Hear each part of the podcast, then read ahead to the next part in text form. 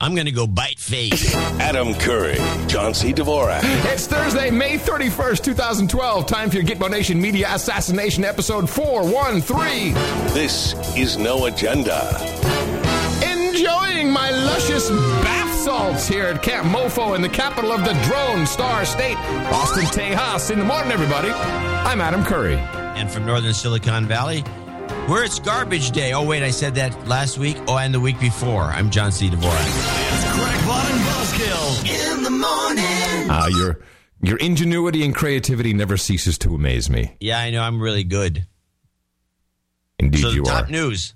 Top news zombies, bath salts, There is zombies, zombies. There's zombies, bath salts, and the more important birther. item, which I want to. I, I actually want to talk about this later because I think we should go into it in depth. About what? Mark Zuckerberg stiffing the staff for his lunch in Italy. What? Really? This is a big scandal in Italy, apparently. Wait a minute. So he didn't go to. The, what you're saying is he, He went to lunch Yeah. with his wife, Yeah. and then he he didn't tip. Which- if you want to, if you want to talk about it, because of course, you know, I made the I, I, I do, but I want to do a little later. But I want to talk about it by uh, I have downloaded all the different tipping sites about what you're supposed to do, and I think it needs a little discussion because I think a lot of people. Are, I I know when I'm floating around, I always have to look it up because every country's got their own things to do. I have one standard. One standard. With it's five bucks. that's right. At the bucks. Four Seasons. No, no, it's fifteen percent. Unless I really liked it, then it's twenty percent. That's what I always do. Yeah, Standard. And wherever I am, anywhere in the world, yeah, and there's some places where that would be an insult, and that's fine. You don't care. where would that be an insult? It's in this in the insult of the countries, the insulted countries. Where would that be an insult? There are places where we, we will get- talk about it later. Oh, I well- got the tipping facts here. Then what are we talking about now? We're not talking about tipping. We're not talking about Zuck. What do you want to talk about now? Okay, we can talk about tipping. No, I'm not that interested. Fifteen I percent. am. Let me just read this though, just to give Zuckerberg a break. According to Rick Steves, who you see commonly on the PBS uh, Nation's uh, whatever it is, they selling books. In Italy, if you tip, if you really like the place, the food and the service, if the waiter is very friendly, for example, in the U.S., the waiter has a small salary, but just because he will have to do a lot of get a lot of tips, tipping is necessary. In Italy, no. You don't tip. Not. salary is good and the tip is something exceptional. All right. You know, But the guy's a multi-billionaire. You think I am. I am banning stories about Zuckerberg on this program. I am. I'm just banning it. It's done. I'll and- just call. Would just refer to him as Zuck. I don't think so. Hey. Well, a couple of interesting things this week that uh, I've been tracking. I would have to say the most um, astounding news article I read was the one and only New York Times. The, of course, obviously compromised, but you know the the uh, the the paper of record with I thought was quite a detailed uh, explanation or or overview of President Obama's love for drones and uh, his secret kill list and the baseball cards and his involvement uh, even uh, with deciding on the fate of a 17 year old girl whether uh, she should be droned or not and for the New York Times to publish this I thought was exceptional When really? That's interesting. You'd say that. Well, when did we first discuss this issue? oh well we've been discussing it for years So now you're pleased because years later, the New York Times. I'm telling you what. What's interesting about this article is the is what the, how the left has reacted to it. Well, of course, th- this is obviously. Uh, I have a little clip from CNN if you want to hear. Uh, Uh, you give me that, and I'll throw my clip at you. okay, so this is uh, Wolf Blitzer, and you know we're in the summer months, so everyone is. Uh, we have all the the fill-ins, which is pretty funny because they all suck. Um, but this is uh, Wolf Blitzer's Situation Room, and he talks to some nondescript correspondent over there at the Pentagon in their uh, uh, green screen studio. What you see is from a New York Times article that sort of really laid all this out in the greatest detail yet is that the president is, is involved almost at a tactical level, and the change in technology has allowed this president to make decisions that no previous president would be able to do. So, what you have is a wide variety of counterterrorism officials, national security officials weighing in, looking at the biographies of suspected terrorists to decide who's going to be next on the kill list. And then finally, the president himself can weigh in and, and make an exact decision. Because of technology, because of these drone strikes, it's the president himself who can make these sort of tactical decisions. Uh, I spoke with an analyst, uh, Peter Singer, who said there are actually two kill lists, one being run by the military, one by the CIA. And the danger in that is that you can manipulate the list. In other words, if you have a target that maybe doesn't meet the criteria from the military list, you can sort of put that name on the CIA list.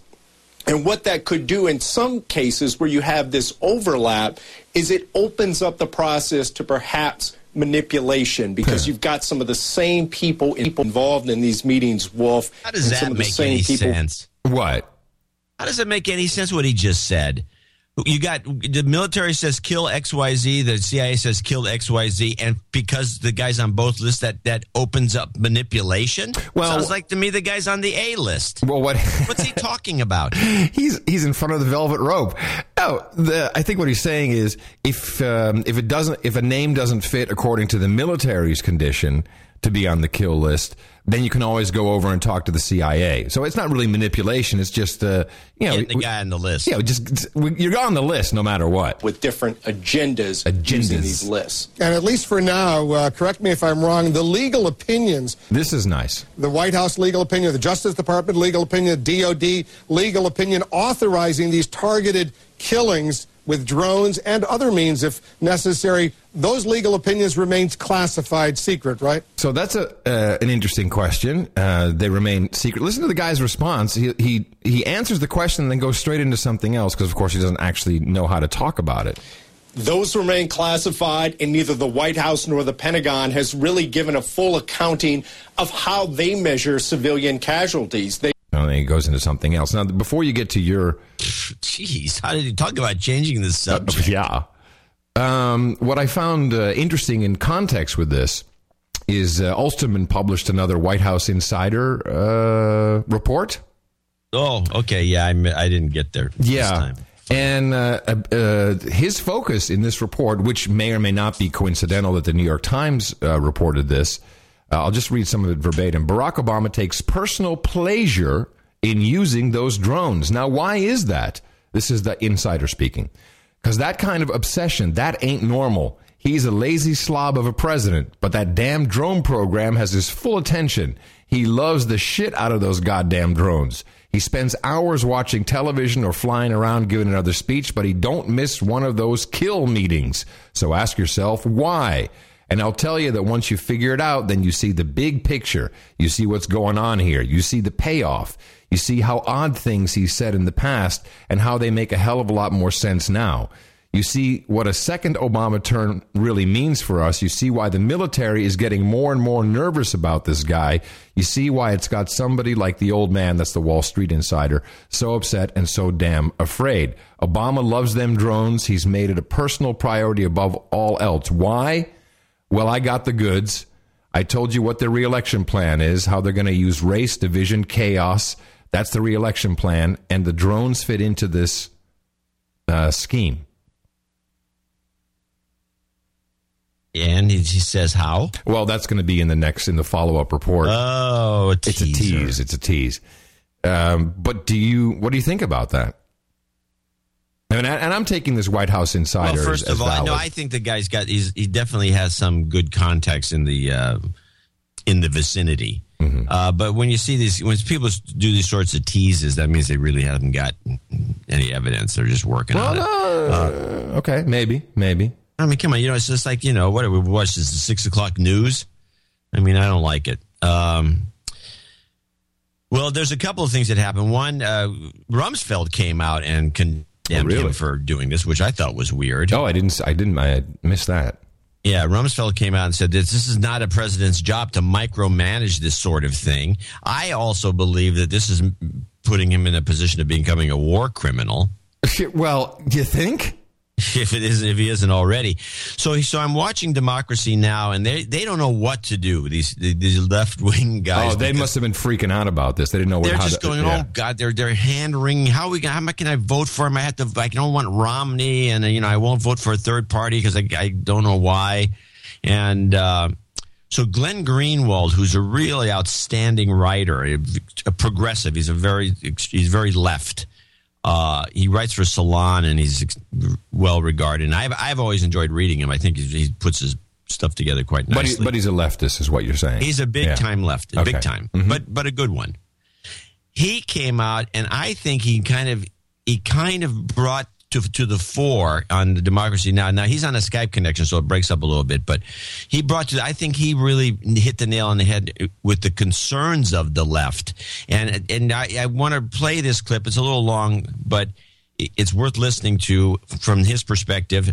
And I want to just do a little deconstruction at the end to explain something that I think I caught in here. This is why I wrote yesterday. You know, I think one of the things that the New York Times article did was shed light on President Obama's character. You know, we can talk a lot about his policies, and that usually is what's most important. We've known that he's been embracing these radical theories of executive power that even George Bush's former CIA and NSA chief, General Michael Hayden, has lavishly praised, and other Bush officials are over the moon about in terms of um, President Obama endorsing them. So we know his policies have been extremist and, and radical. But here you have one of the most controversial things, as I said earlier, that a president can do, ordering an American citizen assassinated by the CIA in total secrecy with no due process, never been charged with any crime, even though they could have charged him if they really had evidence, as they claim, that he was guilty of, of plotting terrorist attacks. Um, and instead of ch- charging him, they simply secretly ordered his assassination. And it turns out that there was no struggling in terms of the difficult constitutional and ethical and legal issues this obviously presents. According to the president's own aides, they're boasting to the New York Times that he declared that this was a quote easy decision, not anything that he struggled with, something that he made quite easily. And so we find out that not only is he exercising this radical power, he's not even having any struggles with conscience or constitutional questions or legal or intellectual uh, quandaries about it. it. It's something that, as as uh, his national security advisor Tom Donilon also bragged to the New York Times about, it shows how quote comfortable he is using force even against American citizens. And, and that I think reflects really on, on the type of person um, that occupies the Oval Office. Okay, let's hear your deconstruction. So it's not much of a deconstruction because it's pretty obvious what the problem is with the left. They don't care about all this killing and droning.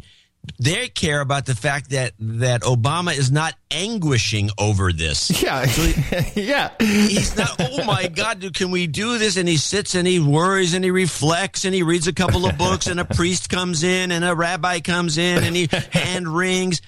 That's what they want. Well, that's the Then it would be okay. Yeah, well, that's the theater that George Bush would put on. He was pretty good at that. Yeah. Yeah, no, he was good. He was a good, a good actor. Yeah. But th- what gets these people is that Obama is so it's casual easy. And cavalier. cool about it because he's Cavalier. Mr. Cool in every respect. Yeah. Yeah, I think it's great. Just bomb this, kill this guy, this 17 year old, screw her. She's dead. Let's go bomb. And then, he, they, of course, in the New York Times article, they did mention this one little factoid, which is that apparently there's no civilian casualties because they've defined a militant as anyone between just their age group. Do- yeah, if they're eh, from eh, 18 yeah. to 40. Or if you're doing jumping jacks. Right. it could be, yeah, you're, you're training. You're tra- doing jumping So- jacks. so Don't, this you're, he's just- training. Drone him. Drone him now. Well, I just want to remind everyone uh, over a year ago, or is it now two years ago? Here's what the president said uh, during the uh, White House Correspondents' Dinner. I have two words for you predator drones. You will never see it coming.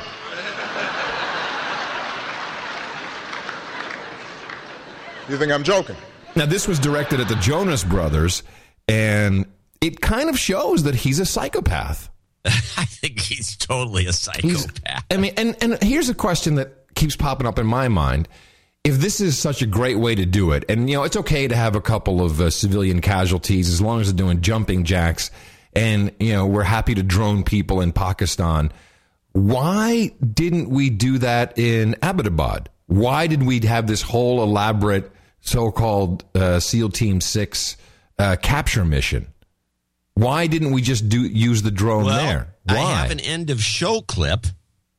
Uh, Ed Klein's got a new Oh, book I have. called I, yeah, I have this clip too. It's for uh, Valerie Jarrett. Yeah, yeah. And I'm thinking the following because Valerie Jarrett, according to Ed Klein, your friend Valerie. Oh yeah, who I've been saying. I told you she's the one. I told you she's the president, and now it's coming out. She's apparently was dead set against sending in SEAL Team uh, Six, and the president is for, according to Klein for the first time ever because everybody else said we should do this, except uh, also Biden. He was also against it. Yeah. Uh, which he doesn't talk about too much, but she was dead set against it, and so he overruled her, and they let the military do their thing. Uh, I would suspect that she would be promoting the idea of just droning that place and the hell with it, uh, right in the middle of uh, Abbottabad, right in the middle of town, which is right. a little risky, but who cares? No, I, going, I think she might be the one behind, just encouraging to do more of this droning. She's well. Uh, I can't wait to read this guy's book. Um, what's it called? It's called like Amateur. Amateur. Amateur. I, I always kind of dislike it. He was on. Was it Rachel Maddow? I think he was on with right. Uh, no, this was actually an interview on Fox with. Uh, Oh, okay, good. Because uh, oh, that's interesting. Uh, I have, let me see how long my clip is because it's not an end of show clip. Yes, just fifty seconds. This is. Uh, I'll play it. yeah, this is Klein. I think with uh, Rachel Maddow. anything like this in modern presidential history. One person who's the best friend of the First Lady and the soulmate of the President, who is the last person to leave the Oval Office after a meeting, goes upstairs to the family quarters, has dinner with the President, goes on vacation with him, has his ear, is de facto President of the United States. Wow, that is big. Well, let's talk about her resume. Does she have the resume to have this job? No, she doesn't. But what she does have is the trust of Michelle Obama, number one, whom she hired in Chicago, and the president who uses her as his gatekeeper. She keeps away people who might come in and in some way embarrass the president, um, try to get him to do things that he doesn't want to do. She, she is his- the radar Right. for the president and the first lady. And she, of course, is the the true Chicago connection. And something else that I noticed is that the Obama reelection campaign headquarters, and we found out about this uh, during the the NATO summit, they're located in Chicago, which is not typical for uh, an incumbent president to have his reelection campaign headquarters not inside Washington D.C. Yeah. But by the way, this is the same clip. Uh, you Oh, got it is the same. Okay. Yeah, it's Fox. Only the, the, he goes on with some other little No, details he does. I thought were more interesting, personally. Yeah, I, and I figured uh, you'd have that, so uh, we'll play that as end of show clip. That's, so that's how it uh, works here. Yeah, no, there's something fishy going on. He talks about the uh, the fiasco that Valerie Jarrett set up to try to get the Olympics to Chicago. Which oh yeah, remember that? Yeah, yeah, that was awesome. It came in last. Good job. And how can you come in last if you're Chicago representing Chicago and you come in last dealing with a corrupt organization like the IOCC, Hmm. uh, a corrupt city and a corrupt you know you think it would work out? Yeah. no. no, you did not corrupt enough, apparently. So anyway, this Yeah. is uh, well, but it's uh, this droning thing is very disturbing. I'm lacking the outrage. That's for sure. I'm I'm I'm lacking the outrage uh, amongst American citizens because we know that the president will drone an American citizen in another country. So how long do we have to wait? And, and are these U.S. drone programs just going to be surveillance, or will they? I mean, will we? It's possible that we actually will see someone droned in the United States. I would predict it. Do you think it'll happen before the election? No. Hmm. No way. That would cause some problems. But eventually, I think it will happen. I think they've opened the door for it, and the public apparently. I mean, it's everything to me is always test marketing. What's the public reaction? Yeah. Well, right now it's like, eh, whatever. yeah, everyone doesn't care because we're an uneducated population that you know it's deeply in debt for student loans and the rest of it, and nobody cares. They don't pay any attention. I mean, besides our show, well, there's, well, there's case in up. point. I mean, they do on Democracy Now, but there's a show that nobody that we have a, probably a bigger audience. But there's there's case in point. The test marketing, they floated it out there. No one cared. Maybe that's what this all was. And I was like, eh, yeah, whatever. Well, he doesn't seem to be uh, mad. Uh, you know, he doesn't seem to be twisted about it, but otherwise, you know, it doesn't matter if he's doing it. So maybe, maybe this, the test is successful and now we can move to the next phase. You'll say no. I'll say we'll see some kind of drone activity. I don't think we'll be shooting Hellfire missiles, but I think we'll, we, before the election, Hellfire. sometime, sometime during, no. sometime during the okay, summer. Putting it in the book. Yeah. I, I would say before the election, we will see drone activity in the United States where someone either got tased or beanbagged or teabagged or something. I, th- I think we'll see that. It, we have to go to the next stage in this. I don't think you could take a chance, but I, I, here's what I'm putting down in the red book. Okay. You're predicting drone activity in the USA where Aggra- someone is hit. Ag- yeah, aggressive drone activity. Ag- let's let's call it that. Aggressive drone activity before the November election. Right before November. Mm-hmm. Yeah, this is not going to happen. Okay. No, we shall see. I'm pretty sure on this one. All right. Well, anyway, in the morning to you, John C. Dvorak. In the morning to you, Adam Curry. In the morning to all ships at sea and boots on the ground and subs in the water and feet in the air. And foots at the post office, apparently. And of course, everyone in our chat room, the human resources all lined up, ready to go, charged up, depleting your $9.2 million value. Thank you so much. NoAgendaStream.com, NoAgendaChat.net. Uh, happy to be with you. It's the best podcast in the universe. We have the award plaque to prove it. And we do this uh, twice a week, Thursdays and uh, Sundays in the morning. And uh, based on our value for value model, people have been supporting us for the past uh, couple of years. And we would like to thank some who check in as our executive and associate executive producers for today's program. Did the spreadsheet come in? uh, that would be your cue. Yeah. Ah, well, there it is. well, while you open it up, I shall thank uh, Joseph Wagner. There's nothing's attached. Oh, there it is. Joseph Wagner, who will be knighted today, comes in with $411.14. Hey, John and Adam, I've been donating since 2010. Thought it was time to finish off my knighthood. Oddly enough, the amount left to finish things off was $411.14, a palindrome. Thank you for everything you do. I hope this helps you with just getting by, living the American dream. Please plug my podcast, soundcloud.com slash only hearsay. Thank you so much, Joe Wagner. Joe, thank you.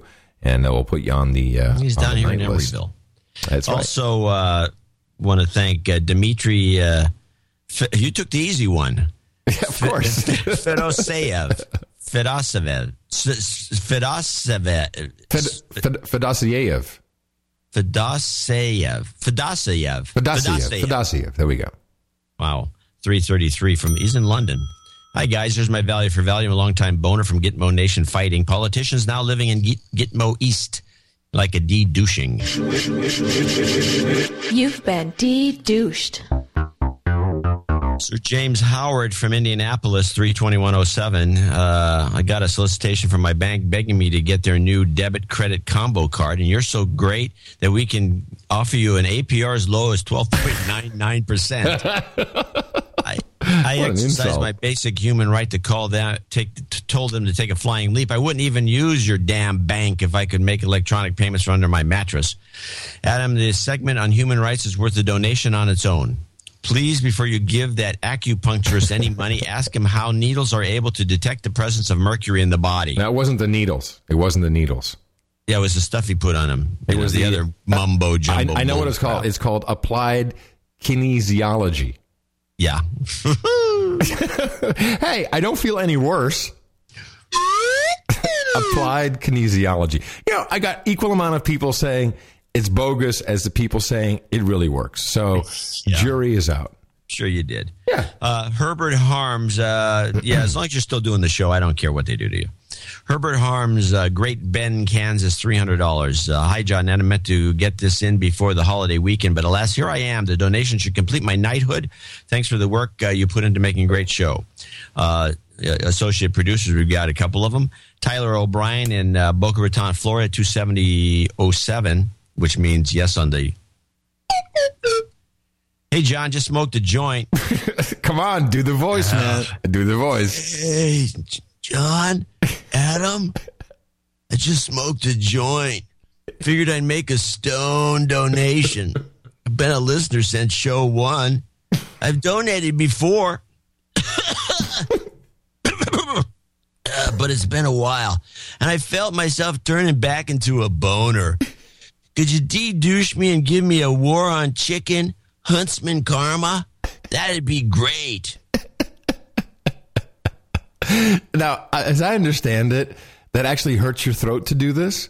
No, it depends. If I don't hit it just right, because that, that's the same voice. Kind of, I tried to do with the tech hippie, even though I had to, I modulated it a little differently because it was a little more gravelly. That Yeah. always hurt my throat. All right, here it comes.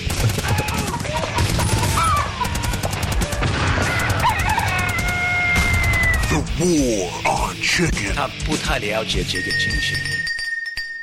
You've got karma. I love it. You didn't give him a de-douching he asked for. Oh, I'm sorry. You've been de-douched. So, it was right on the button. So complicated. Everything's complicated. It's like you got all these combos. Scott in Dawsonville, Georgia, 20707. Uh, why do you do this to me? The first hour of 412 is blowing my mind. Uh, oh, Uh, uh, donating drunk again. Second half might bring more. No executive producers for the other show. Bullshit. people, people need to get off their ass. This is the greatest podcast in the universe. Anyway, here's what I can afford right now. It's Monday Memorial Day, and I finally got visitors out of my house. Now I can have fun. Thought the booze they are they are all booze. I really like the slide whistle duet thing you gave me last time. No need for karma right now. Call out asshats for not donating. Okay. That's for the ass hats. You do that so well, John. You are such a talented man. Gary Kostelnik in Mission Viejo, California, 201. I don't have a note from him on here. It might be in the. Uh, in I'll check. somewhere. I'll check while you do the next one. Christopher Wolf, Mooresville, Indiana, two hundred dollars and eleven cents in the morning. Uh, John and Adam, this donation for my second executive producer spot to put on my IMDb listing that is to come. I previously sent you some sovereigns, an Aussie and a Kiwi five spot, and a check for my podcast license that I never received. Oh no! Put them on the list. Yeah, I have I'll a balance due of 173.85 to reach my knighthood, so this should put me over the top. I'm looking forward to my ring size with 10.5. I would like, by the way, these vary from place to place. I would like a de-douching karma for my still struggling music career that I saw a small boost since my last donation. Anyway, I'm also giving myself this knighthood for my birthday, which was May 30th, so I could get a birthday shout out as well. Keep up the good work and don't snub me like on the ring like you did on the podcast license. And I'll get you the podcast license. Do it right after the show. Think- Adam, you things might consider giving up the quest for an announcer gig and try being a hand model for rings or watches. There's actually less prep for that job, and nobody will say, "Hey, isn't that the MTV guy?" A hand model. That's actually not a bad idea. I think I shall put a, a reel together. An, aud- an How do you audition. put a reel An audition reel. You've been de-douched. Also, an You've anonymous, got karma. an anonymous donation from Kew Gardens, New York, of two hundred dollars and seven cents. And Rick Cable in Modesto, California, love the show. Two hundred dollars. Follow John over Twit. Listen to your show while I'm coding my site. Finditclassifieds.com. No, cool. Well, look it up. Uh, Thomas Casey, Rotterdam. If cheap Indian bastard can donate, so can I. Hell yeah. so I do have one make good here. Let me see if I can find it. We do have a Black Knight that has to be added to the list. Oh. Uh, who has not who has not, who has not been knighted yet? I don't believe so. Okay. And I keep sending this note around and nobody. So this is from Sir Gear. Well, okay. And, he, and I promised him because he gave six hundred and six dollars a few like a month ago. If he wanted his birthday mentioned, so you got to put him on the birthday list. Um, he did it. This problem that that got it's a long story why this got screwed up, but whatever the case is, I promised him a double karma for one and only time for anyone because he's a, he's a well established knight. Mm-hmm. So if you can do that, What, I have to do double karma yes, I'm sorry. to play it twice. yeah, This is dumb. well, we won't do it again. You've got karma.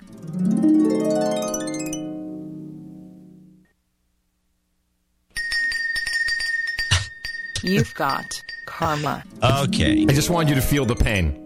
Yeah, I, I noticed you put a big gap in there just to torture everybody.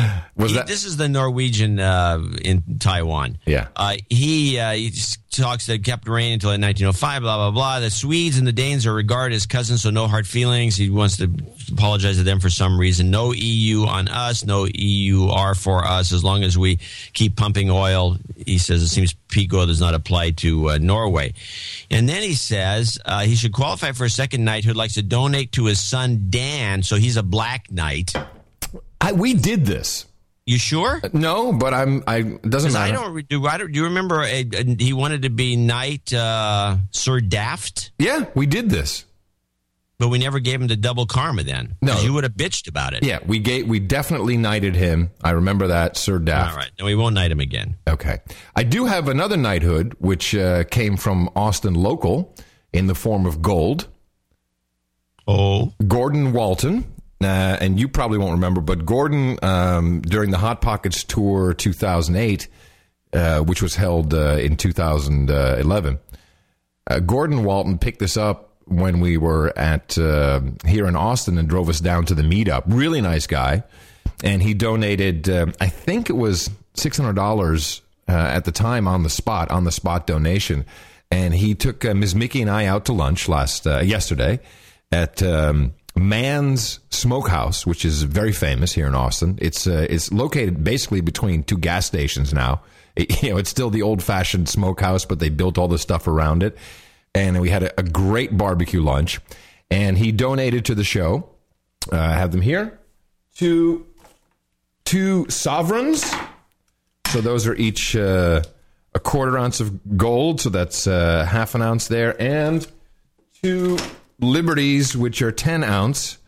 So that is a grand total of uh, 50, uh, 70, uh, 0.7 ounces of gold at the current prices, which Um, are falling. which actually went up uh, this morning. At the current, uh, well, he's also he also said if John bitches about it, I'll give me the coins back. I'll give you cash. But I said no, no, No, I, I think the gold, the coins are great. I love the coins, and so he will uh, be knighted in the gold order today, uh, Gordon Walton. So it's Ooh, I like cool. the gold order. That's Yeah, good. the gold order. Well, we we've had another knight who was in the gold order, I think, and you have the coins there, so it kind of works out. We uh, you don't have I any only have one coin. I don't have four. Right, That's another, right, Yeah. right. Okay. so I have nan, neener, neener, neener. I have four coins. You've got one. Well, maybe we'll see each other this year. We'll exchange. Uh, probably not. Not if I can help it, pal. Dot org slash NA. Also, by the way, channeldvorak.com slash NA, uh, noagendashow.com and noagendanation.com are also places where you can uh, uh, find uh, ways to donate, help us out on the show. Also, you can mail us a uh, check, which is listed on the No Agenda or on the Dvorak.org slash NA site. There's, a, there's instructions there and also direct. Um, you can do a wire transfer if the if it's a large enough enough amount. Otherwise, it's overpriced. Uh, and you just email me, and I give you the instructions on that. And we highly appreciate the the showing of support today from our executive producers and associate executive producers. These are actual credits. Uh, if you have an IMDb, uh, or if even if you don't, you can start one up. And you can become accredited there, and you can put it on your LinkedIn. And unlike the phonies in Hollywood, if anyone questions the validity of your uh, credit for the program, we will vouch for it. We'll get on the phone, we'll talk to them, we'll set them straight. Uh, and it's great. It's value for value. That's the only way that we can uh, keep the program going, and it is highly appreciated. One PR mentioned, John. Uh, and I tweeted this out yesterday, and we'll, uh, it'll be in the show notes, of course. Sir Andrew Gardner, who I believe is also celebrating a birthday today, uh, he came in second in the Memorial Day races. He races, I think, in the 450 motorcycle class, and uh, some great pictures. So he has noagendashow.com on the bottom of his bike. So when he goes around the corner, it pops up in white letters. you see noagendashow.com? What's that say? no, it's, it's, it's, it's very obvious. And uh, so I tweeted that picture out, and I got all kinds of people who participate in different forms of racing, you know, like the Mustang class. And there's all kinds of uh, amazing uh, races that go on all over the country. And now uh, that guy's going to uh, put uh, noagendashow.com on his car. And I think, you know, we, we are basically the first podcast with its own racing team. And, and, not to mention Ass Forces. Ass Force. Hey, that doesn't work, by the way, assforces.com. Let's see. It doesn't work. Well, then we have to fix that. Yeah. Somebody has that to fix it. I'll have to. Yeah. Go, try it. Try assforces.com. It, it, last time it, oh, it works today. I'm sorry. It's working now. So it got fixed. Okay. Uh, so maybe that would be, I, I, like it, no agenda show, or maybe we, someone will set up noagendaracing.com. But I think the most important thing is that you and I get uh, pit passes uh, to all of the races and, uh, you know, and we can maybe, you know, score some babes. some, some, yeah, some pit babes. Some pit babes. That's that's why we do this show, ladies and gentlemen. That's right. Now, of course, if you don't ride a bike, you can always propagate the formula. Our formula is this: we go out, we hit people in the mouth.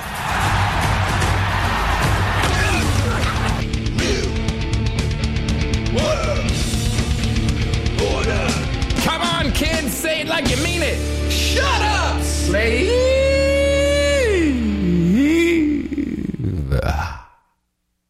So, since we did have Sir Georg uh, chime in, uh, what is the tipping in Norway? Are yeah, you're asking me? Yeah, I'm trying. This is a quiz. I think you give the person a herring's head. Do you tip hotel maids in Norway? I tip hotel maids any everywhere I go. I always put change on the pillow when I vacate the room. Always. Change? Yeah, like whatever dollars or whatever I got in my. So probably about five bucks a day. I, t- I, tip, I usually I leave all the tchotchkes and crap, crap, especially the t-shirts. The, the lint. The I. Leave, no, I don't leave lint. I leave all the. There's a lot of cool stuff that I'll pick up at a trade show. And then when I'm traveling, and then I'll. That's uh, so lame. I These bring women, it home. I got in, enough junk. I mean, we're in a depression, John. We're in a depression. You got to leave dough, hardcore. You know, I love it. Uh, and I usually stay at crappy. You know, when I go to San Francisco, I stay at the Courtyard by Marriott, which is a really crappy hotel. Is it? it oh, well, I love it because it's just walking distance to everything. Yeah, it's walking distance. It's real simple, and everyone's kind of you know. There's no poshness to it, so there's no stuck up a holes walking around. So you know, it's not like the W, which it's half the price of the W. And you know, and I like it. And then if you leave five bucks on the pillow in the morning, I'm usually there for a couple days then the room, you know, you can really see that they pay attention to it. And it's really nice. You know, they, they put the love into it. And I, and I like that. I think it's very important. You know, they're working for slave wages there. So, hey, um, so something, I have a theory here on this, uh, on the clown capade that is Donald Trump. I have the clip. Okay, we'll play your clip and I'll give you my theory. Which, uh, which, oh, this, this, is the clip uh, Wolf Blitzer, oh, Blitzer. Oh. had Trump on in the two, and Trump is just, he doesn't even pay any, and then he insults Blitz, Blitzer. Yeah. Who calls him an idiot after that? And then he says, "No, you're an idiot." I mean, what is this? This is well, ridiculous. I, I, think I know what it is. Let's let's listen to your okay, uh, good. on this birther issue after the state of Hawaii formally says this is the legitimate birth certificate. He was born in Hawaii. Why are you going through all of this, Don? Well, a lot of people don't agree with that birth certificate. But if the state of, of Hawaii authorizes it, if the state of Hawaii says this is official, he was born in Hawaii on this date, here it is, why do you deny that? A lot of people do not think it was an authentic certificate. How can you a say that people, if the now, you if won't report it, Wolf? But many people do not think it was authentic. His mother was not in the hospital. There were many other things that came out. And frankly, if you would report it accurately, I think you'd probably get better ratings than you're getting, which are pretty small. Donald, have you seen uh, the, the actual newspaper announcements within days of his birth in Honolulu? For example, the Honolulu Star Bulletin will put it up there. Uh, you see the birth announcement back in 1961. the Honolulu. Hey, listen, listen to me, Donald. Honolulu. Ad, can you? Can I ask? Can I ask the question? Defending Obama. Donald, Donald, you're you're beginning to sound a little ridiculous. I have to no, tell I think you. you are, Wolf. I, uh, let me tell you something. I think you sound ridiculous. Okay. So I have, uh, I, I actually took a little different piece from that, but it's okay. I don't need to play it uh, because what what Trump is saying is, you guys, the media, you're playing this up. I just actually let me play the beginning of it because it is kind of important for the next one that I have on this for the, for the theorem. Uh, listen to the beginning here. because what he said was wrong, and what he said was. Uh, He's talking about the the reporter who uh, is, teased Trump coming up about you know Trump being the the, the birther guy. uh, almost as though President Obama wrote it, but I'm sure he knows that. And I thought it was a very inappropriate introduction. But go ahead with your first question. So what Trump is saying is, and he does go on to continue on this track, is that the the the president wrote this introduction about Trump being a crazy birther, uh, almost uh, you know, and and this is what CNN is propagating. And um, we had John Sununu. Uh, you want to give a quick background on John Sununu because he was a, a big wheel back in the day, right? He was, I think, he was in the uh, was he, he was in the was it the Nixon administration or the? I believe it was. Mm, well, let's I think a so. look. I think so. Uh, well, you know. Think it Sununu was. the 75th governor of New Hampshire of 83 to 89, later White House chief of staff under George H.W. Oh, there you go. He's the father of John E. Sununu, which is another one. We have to know which one we're talking about, but it, I think this is the uh, John H. is who we're talking about, who, who you referred to in this story. Right. So Yeah, it was George H.W. So, he, but he was a big wheel, and he is now Chief of uh, staff. yes, and he is now the um, he's a consultant or something for the Republicans, uh, maybe even directly on the Romney campaign. So, uh, Soledad O'Brien, who you and I both know, uh, I've worked with. You've worked with her, right? With Soledad. Yeah, yeah, she's sweet. She's very sweet, but she's out of her depth.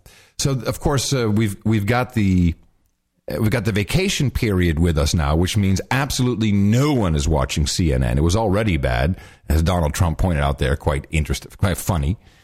Uh, so she gets to fill in for Anderson Pooper and do all these things, and but she's got the hubris of like I'm a real journalist to go with it, which is kind of a mistake. When you go, John Sununu is a, a well practiced guy. He knows. Yeah, and he was also known. In fact, he was called the. Uh, let's see if I have it here. Um, the Bush's bad cop. Mm-hmm. So, this, so this guy, this guy knows how to handle reporters, and he certainly knows how to handle Soledad O'Brien. And smoke is coming out of her ears when this goes down. But it's important to listen. A, it's just funny because Soledad is like she's just she's blowing it, and um, and it's also funny because Sununu is saying the same thing that Trump is saying, and I think that's where we're going to get into something interesting. The fact is, is that this country has a jobs problem. You see, he's doing the same thing. Why do, why do you want to talk about the birther thing? It's ridiculous. Let's talk about jobs and the economy. And supporters of the president, like CNN, keep wanting to talk about other issues. You know what's interesting? Every time you ask anybody a hard question, they suddenly go to this. Well, you must be supporting. I have This no isn't a hard question. This is an easy question. Mitt Romney has made it clear he believes the president of the United States was born in the United States. Now, now we can talk about the big issues So in let this me ask country. a follow-up 24 question million that. Let me- people I'm- I'm happy to unemployed get to jobs in a and second. 24 million people underemployed. Uh, which I agree with you on that front, and we're going to get to that in one second. But Soledad, she's, like, she's in the deep end without her ringlets on. Like, uh, I agree with you on that. We'll get to Does that. in a not sound good. Before we get to that, I want to ask you, why does Mitt Romney not go further? For example, as I'm sure you have, this is great. I've seen many times, uh, when John McCain was posed a question by a woman who asked him a question, not only did he say, "Here's my position," he said to her, "Let me correct you." So I'm going to play that clip for you Aren't first, you and then we'll embarrassed? talk about Aren't you embarrassed other to be speaking directly from the Obama speaking points that they distributed yesterday? She's, she, she has this expression on her face like, Uh, well, well, is what I was told to do. Aren't you embarrassed to sound exactly like the Obama spokesman talking about John McCain? It- This this is ridiculous. uh, this is a clip that we have played before. You should it has be run many embarrassed. times. It's a conversation that's been. Oh, come on. Come Listen. on. Let's talk jobs. Let's talk jobs. Is that because you don't want to talk about the fact that a major It's because fundraiser that's is not a an issue. It's not an issue. You There is nobody in the Romney think- campaign that believes that the president was not born in the United States. So then, how come someone doesn't say Donald Trump is wrong? And we're going to tell Donald Trump, Donald Trump is wrong. The president was born in the United States. that I think now might be the move on. first time. Well, thank you. No, Why it don't we isn't, move on? ma'am. No, it isn't. It's just because you don't read enough. Oh, brother. He's mopping the floor with poor Soledad. Oh, this is bad. Yeah. So uh, that go- and she's really. But he's probably right. I think it, I think there were some talking points that went out. oh yeah. Oh well, definitely. And she was just repeating them. I don't know that she knows that the talking points were given to her Well, because here's- you know they, they you have writers on these shows and they Yeah, put some course. stuff on the prompter and you just go with Of course. Here's it. The what I producer is the one. Here's what I think is happening. So uh, there is actually a lot going on, uh, a lot of research in Hawaii, and it is it's still you know the crazy sheriff Arpaio, and you call him crazy, he's he's still an actual sheriff. And there is new evidence, I believe, that is going to come out. I think that the administration is aware of it, and they have hired Trump because I, you know, I don't trust Trump for a second. It- all, all I know that he's really good. I don't know if he's good at real estate or anything like that. I see his name on buildings. You know, as far as I'm concerned, he's just a, a front man for a whole bunch of other people. I think they have hired him to stir this up so that they can call everyone a nut job when the new evidence comes out.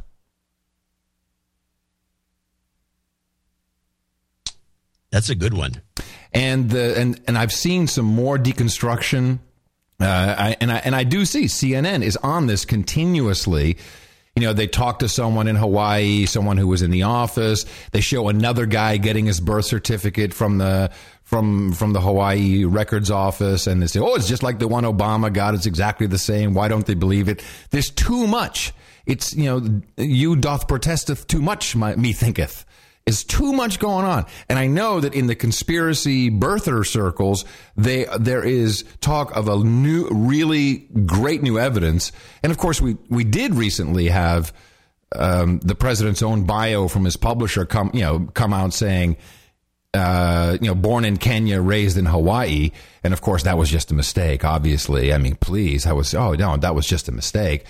I think if you look. Well, I don't know if it was a mistake or not. Some people No, I'm- I'm being- you, you, we are, you know, think the guy's a psychopath. I'm being facetious, obviously, with how I he say that. used it to sell books. No, I think the cover up is not. Um, there's a there, this the Kenya thing was brought in to cover up something else, and that I think is the evidence that's going to come out. I believe that the whole born in Kenya, not born in Kenya was covering up something else. They never expected the guy. They expected the guy to be important. They who control him. Uh, but they never really thought that he would make it all the way to the White House, and they blew the cover up of something else. Maybe who his real father is. You know, we can't pass. Well, there is that, that. That has been in the discussion before. I think two years ago. I think, I believe that I brought up this this connection to this wo- guy that his mom was having an affair with, who was a very famous. I don't have the documentation in front of me anymore, but I do remember it. Which is, or I remember it. I don't do remember it. Sorry. um, I can tell you who. The, I can give you the name. Keep going. yeah, that guy. That he was, he's like a left wing uh, ideologue that was very, and he looks more like. In fact, I recall the uh, the, the documentation on this showing pictures. Here's what Barack, Barack looks like now. Here's what his dad looks like now, the Kenyan dad, and here's what Barack looks like now. And here's this guy. They look like they're the same person. This guy looks just like Barack Obama. And there's a known fact that he was hanging out with his mom a lot, and uh, that's the belief which was- makes him an American, by the way. yeah. Oh, yeah. No, th- th- that's the interesting part. That's the irony of the whole thing. That is that is exactly the irony. It was uh, Frank Marshall Davis Yeah, that guy. That's- the guy. Yeah, we that's- discussed this at yeah. least two years ago Yeah. on this show. That, that and I think somehow there's evidence about that. And who is this Frank Marshall Davis guy? I think it's going to be DNA stuff coming out. That's probably what's going to happen. So that that's the rumor is that there's DNA um, that will prove that Frank Marshall Davis was his father. That is the big the big rumor. Who was Frank Marshall Davis? Well, he was a famous uh, left wing uh, communist, a borderline communist, uh, uh, black radical, as I recall. Uh-huh. Uh, what's his name again? Malcolm X. No, not him. no, it's Davis. Frank, What's his first Frank, name? Frank Marshall Davis. Frank. Oh, Marsh. interesting. Let's look at the book of knowledge. He's from uh, Honolulu. There you go. Uh, but he, but wow, Yeah, that's him there. Yeah, that guy. You know, we're so far ahead of the curve on this show. It's kind of sometimes we uh, forget, and then we have to go back. Like when were we, talking go- we about don't this? remember. It's so long ago that we've discussed this stuff. Yeah, and yeah. now it starts coming out, and we're like, we seem flat footed because it's like, way, we're way past this. Yeah. Okay, so here he is, a 17, blah, blah, blah. He was a, he was a news guy. Uh, freelance articles, short stories, poetry, including things like Chicago's Congo, Sonata for an Orchestra. He was a news guy. Yeah. Yeah, progressive news guy. Let's see if there's anything about his radicalization.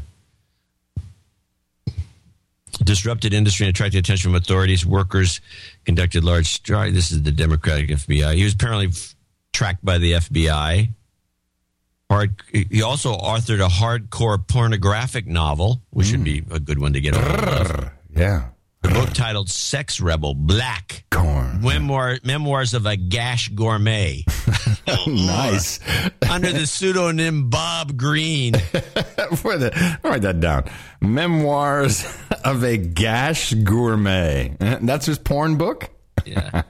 He visited lectures at uh, Howard. He's a, he's a poet. Uh, da, da, da, some poet. So, so I- think that the reason why the birth certificate has been falsified is to cover up the fact that uh, that Barack Obama Sr. is not his father. It's Frank Marshall Davis. In his memoirs, Dreams from My Father, Barack Obama wrote about Frank, a friend of his grandfather's. Frank told Obama that he and Stanley, Obama's maternal grandmother or grandfather, had both grown up only 50 miles apart near Wichita, though they did not meet until Hawaii. He described the way race relations were back then, including Jim Crow, and his view that there had been little progress since then. As Obama remembered, it made me smile thinking back on Frank and his old black power dashiki self. In some ways, he was incu- as incurable as my mother, as certain in his faith, living in the same 60s time warp that Hawaii had created. Now, if I'm not mistaken, there's a connection between Obama's mother and Timothy Geithner. Yeah, there is. I remember that. We discussed that about a year ago with some detail. And that was because she worked for one of Geithner's operations as an assistant. And I think she was, uh, knew him fairly well. Yeah, there was a, I don't know if that's got anything to do with this, but that connection does exist. Okay, Geithner's father, Peter Geithner, was the head of the Ford, Foundation, Ford Foundation's Asia grant making in the 80s, and including microfinance grants.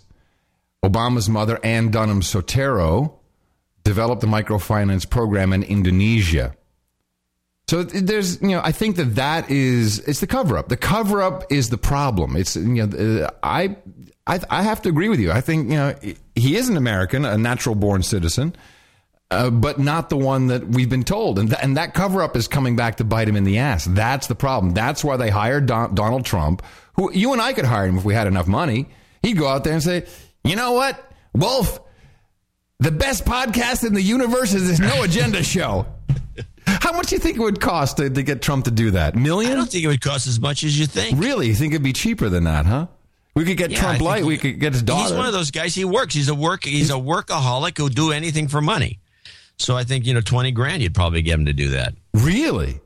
Yeah. Well, let's put in a call. Who do we call for I know these types of people. Do you know who to call? No, and I'm not doing it. We are the best podcast in the universe, but well, It would be we cool if double Trump said that. It would be worth twenty thousand. We'd probably, But not on uh, well, not on get- CNN. It'd have to be on a on a real Yeah, news, CNN news show. people they take Yeah. one listen to this show and go, oh, ah, these guys. No, no, he, he should do it on like you know O'Reilly or something where people are watching, I don't know how we're going to get. We Or somehow we got to ABC. get a plug in O'Reilly show. or ABC. Let's get let's get Diane. Diane, yes, Diane. Diane, I just want. Diane, you sauced up bitch, you. Listen, the best podcast in the universe. Have you ever heard that? She go, hey, Pod, what? What? What's a Pod, podcast? podcast? What? What? I don't. Uh, uh, uh. Anyway, so I think that's what's going on there, uh, and I think That's it's a good theory. It's like a it's like a double whammy. It's a it's a reverse on top of a reverse. It's a reverse psychology reversed.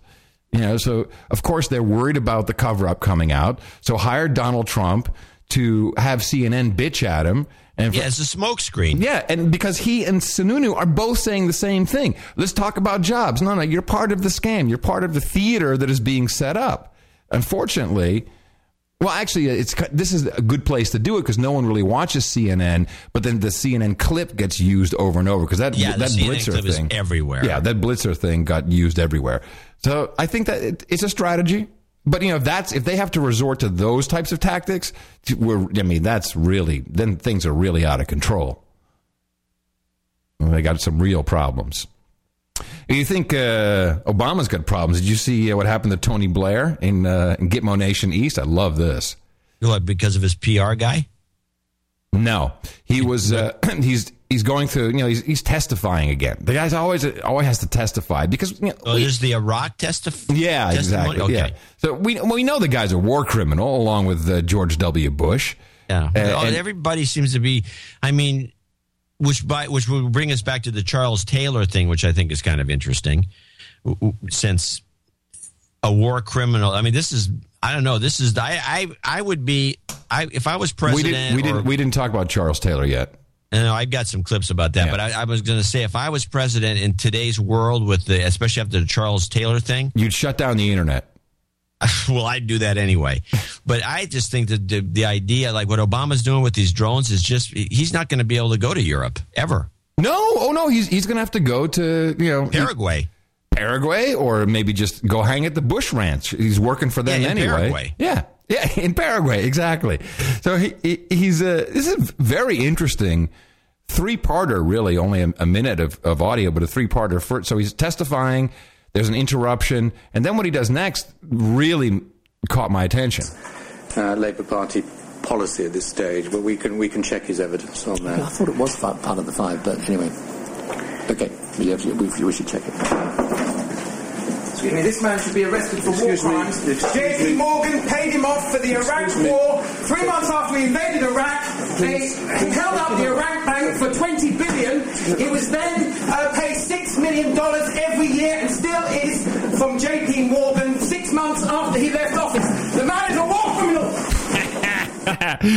right on. Very good. I like this. The man. Wow. And, and by the way, I totally missed that one. I totally agree. This was live. I totally agree with the J.P. Morgan connection. It's it's completely true. You know, Blair got out. He's he's you know he's a hundred millionaire making all kinds Yeah, of how do these consulting guys, fees. presidents? Yeah, that It's it's never not- used to happen. Although it's it's claimed that Martin Van Buren was the first guy who monetized the presidency and could come out of the presidency as a public servant richer Oh, than yeah. when he went in, which is what we saw with Clinton and his worth. Yes. She's almost Yeah. a ludicrous amount of money. This is this is now the scam. It's not what you do while you're in office. It's what you set up to do when you're out of office. So you get your you know your compound in the Paraguay ranch. And so now the the judge or the the douchebag presiding over the uh, over this uh, court hearing uh, has something to say.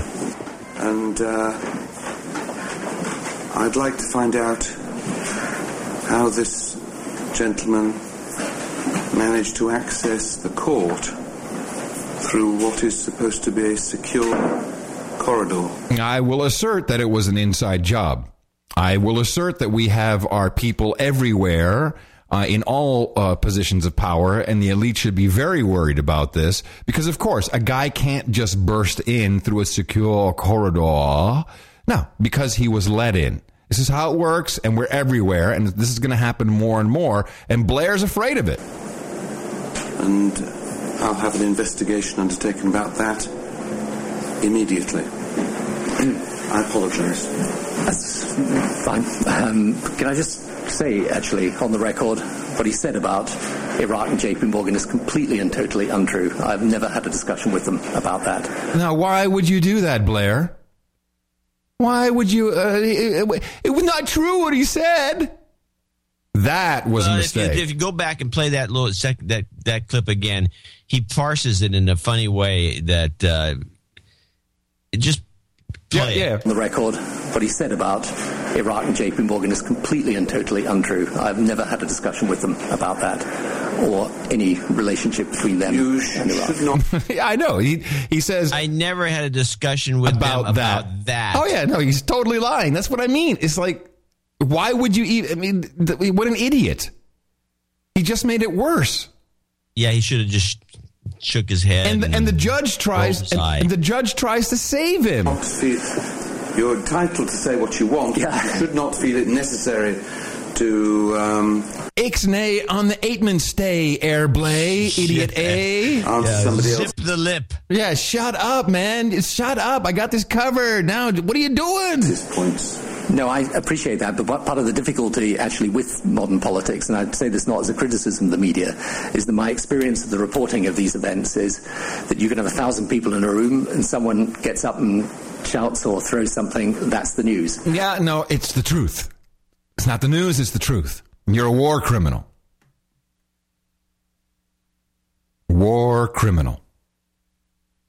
Yeah, so I, I thought that was kind of fun. And, uh, and, and I, I hope we see a lot more of this. And, it, and that was clearly an inside job, the way the guy got Well, in. yeah. Well, I think the the judge is right. How did you get in? Yeah, because someone let him in. Is how it or works. Or he was, yeah, or whatever. These are media hackers, man. So I'm uh, watching, uh, talking about war criminals. Mm-hmm. So I'm, did you just hear Victoria Nuland, your buddy? Yeah, I have a I have a couple uh, State Department clips, but are we moving? Are we moving on to Syria, John? Yes. Okay. I promised I'd do that when we sent out the last newsletter that we'd, we'd, we it was unavoidable. Yeah, I got I got to some about I got Syria. some You can, I'm sure you've got some better stuff than this, but this one thing got to me. Victoria Nuland is, of course, the spokeshole for the Department of And State. she just seems like a dummy to me. But I like to. I'm going to ask. This is an ask Adam. Mm-hmm. Why don't you play the, the Victoria Nuland blames Iran, I, Iran? I'm sorry, for the Syria massacre. This morning, we called in Syrian charge d'affaires Zahir Jabor and informed him that he is no longer welcome in the United States and gave him 72 hours to depart. Uh, we took this action in response to the massacre in the village of Hula. Absolutely indispe- indefensible, vile, despicable massacre against uh, innocent children. Hey, hold on a second. Stop it. Hey, back it up. Did she say indispensable? Let me listen again.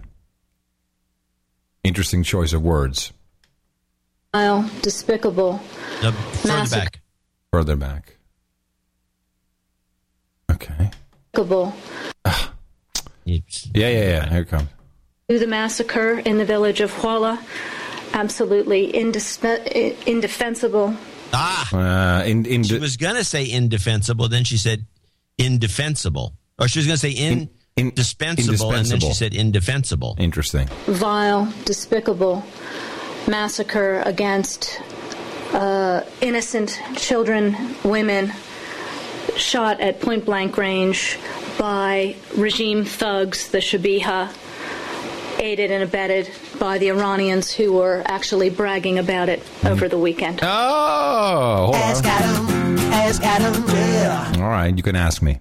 All right. Where, where were the uh, Iranians? And she said it right, by the way. Yeah. Uh, Iranians bragging about it, bragging about it over the. I looked and looked and looked. They were not bragging about it. There was Well, why did she say they were bragging about it? And this got picked up by all the news media. Oh, they're behind it. um, there is so much disinformation going on about this uh, hula hoop affair. So, uh, of course, uh, we need to step back just a few steps with the BBC starting off by uh, and uh, talk about indefensible. The BBC showing a picture of Iraqi bodies from uh, 2006, I believe, and saying that those were the bodies of Syrians. The, you, uh, you, surely you've heard of this. Right. Yeah. This was all over the place. Right. And this. Uh, So and they it's a did picture. They used it on the front page of the BBC website, and Mm-hmm. it was from it was from 2006, and it wasn't even in Syria. They got you know slammed by a by a bogus picture, and you don't know how much of this. And then they still, if you still watch the reports on the BBC, it said we can't confirm this video is is the theme. Right. So, uh, but they don't apologize for it. I think that's a major gaffe, major gaffe for uh, uh, an organization that claims to be They so. don't apologize for it? No, they have not apologized for this. They have not apologized. No, instead, because they needed to distract something, then they do uh, the the BBC uh, nightly news. They talk about you know this uh, Hula massacre, and they uh, talk about the United Nations Security Council that they are now discussing this, and they show the logo uh, from Halo, the video game Halo. They show the United Nations Space Command logo, and I have to believe this is on purpose. They like, well, we got to distract the attention from the, from this thing. Let's throw this up, and and they apologized for that. That they did apologize for. So the BBC, so the BBC is very complicit in all this. Oh, yeah. And then we get, um, well, of course, it, it is the exact same type of script as we've seen in Iraq, the same type of script we've seen in Libya. Uh, the, the, the, the key here is to bring in something about children. Uh, let's listen to uh, Australian f- uh, Foreign Minister Bob Carr. The United Nations is demanding an immediate ceasefire to end the bloodshed. Ladies and gentlemen, Australians have seen the bodies in Hula. Have we? Have we really now? I- I've seen like pictures in which looks like an auditorium. I saw pictures in a ditch. I saw the pictures on the BBC. I don't know what I'm seeing, uh, Mr. Bob Carr. And they're appalled. Appalled. They're appalled that a regime could connive in or organise the the execution, the killing of men, women, and children. Okay, and then we have Alistair Burt from the uh, Gitmo Nation East, uh, Foreign Official Something Ministry Department. We're appalled. We're appalled. Same script. appears to be credible reports. Appears to be credible reports. I mean, this is crazy. The Syrian regime has been responsible for the deaths of 92 civilians in Hula, including 32 children. The UN head of mission has been able to confirm the numbers um, and also that artillery tank shells have been used. If this is the case, then it's an act of pure naked savagery. Savagery, which is a technical term.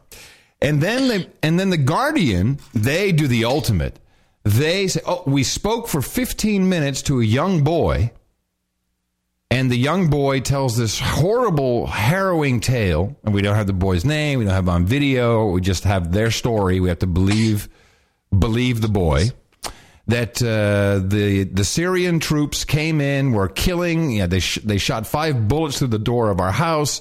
They said uh, they wanted my father, my brother. They shot, you know, they shot my mother. They shot my brother. I put his his blood on me, so they thought I was dead. And this reminds me so much. Wait a minute. That, so these guys let, let me get this straight.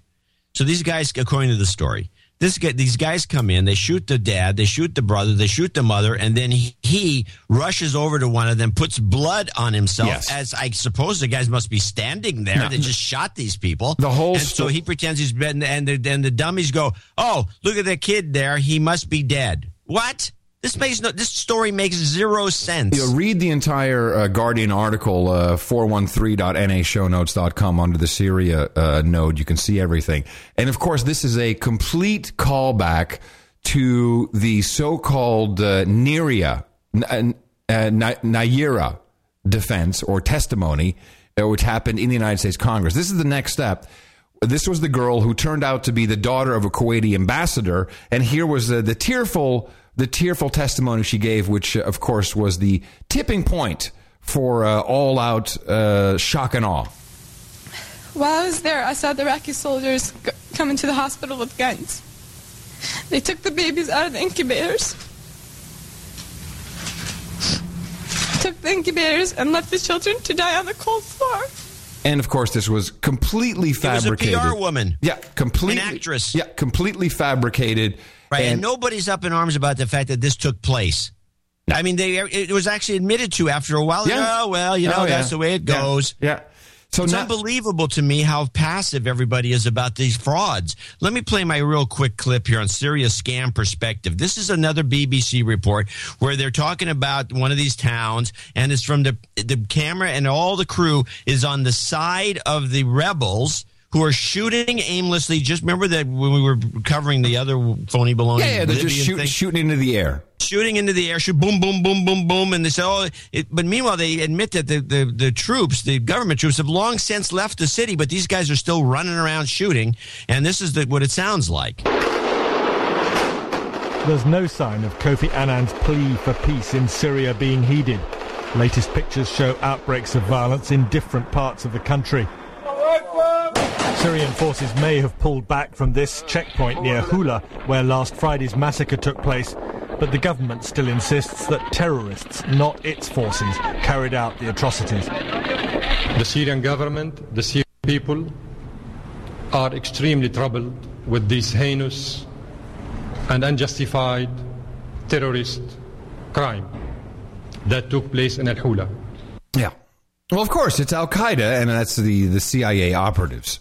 So then I watched yesterday's State Department press conference. Nuland has been moved out. They had to bring in Toner, Mark Toner. Oh, new. Well, it's probably because somebody looked into this, Oh, yeah. this celebration by the Iranians that never took place. So here is here's the talking points, and it's very interesting what uh, what took place here. I have three separate clips.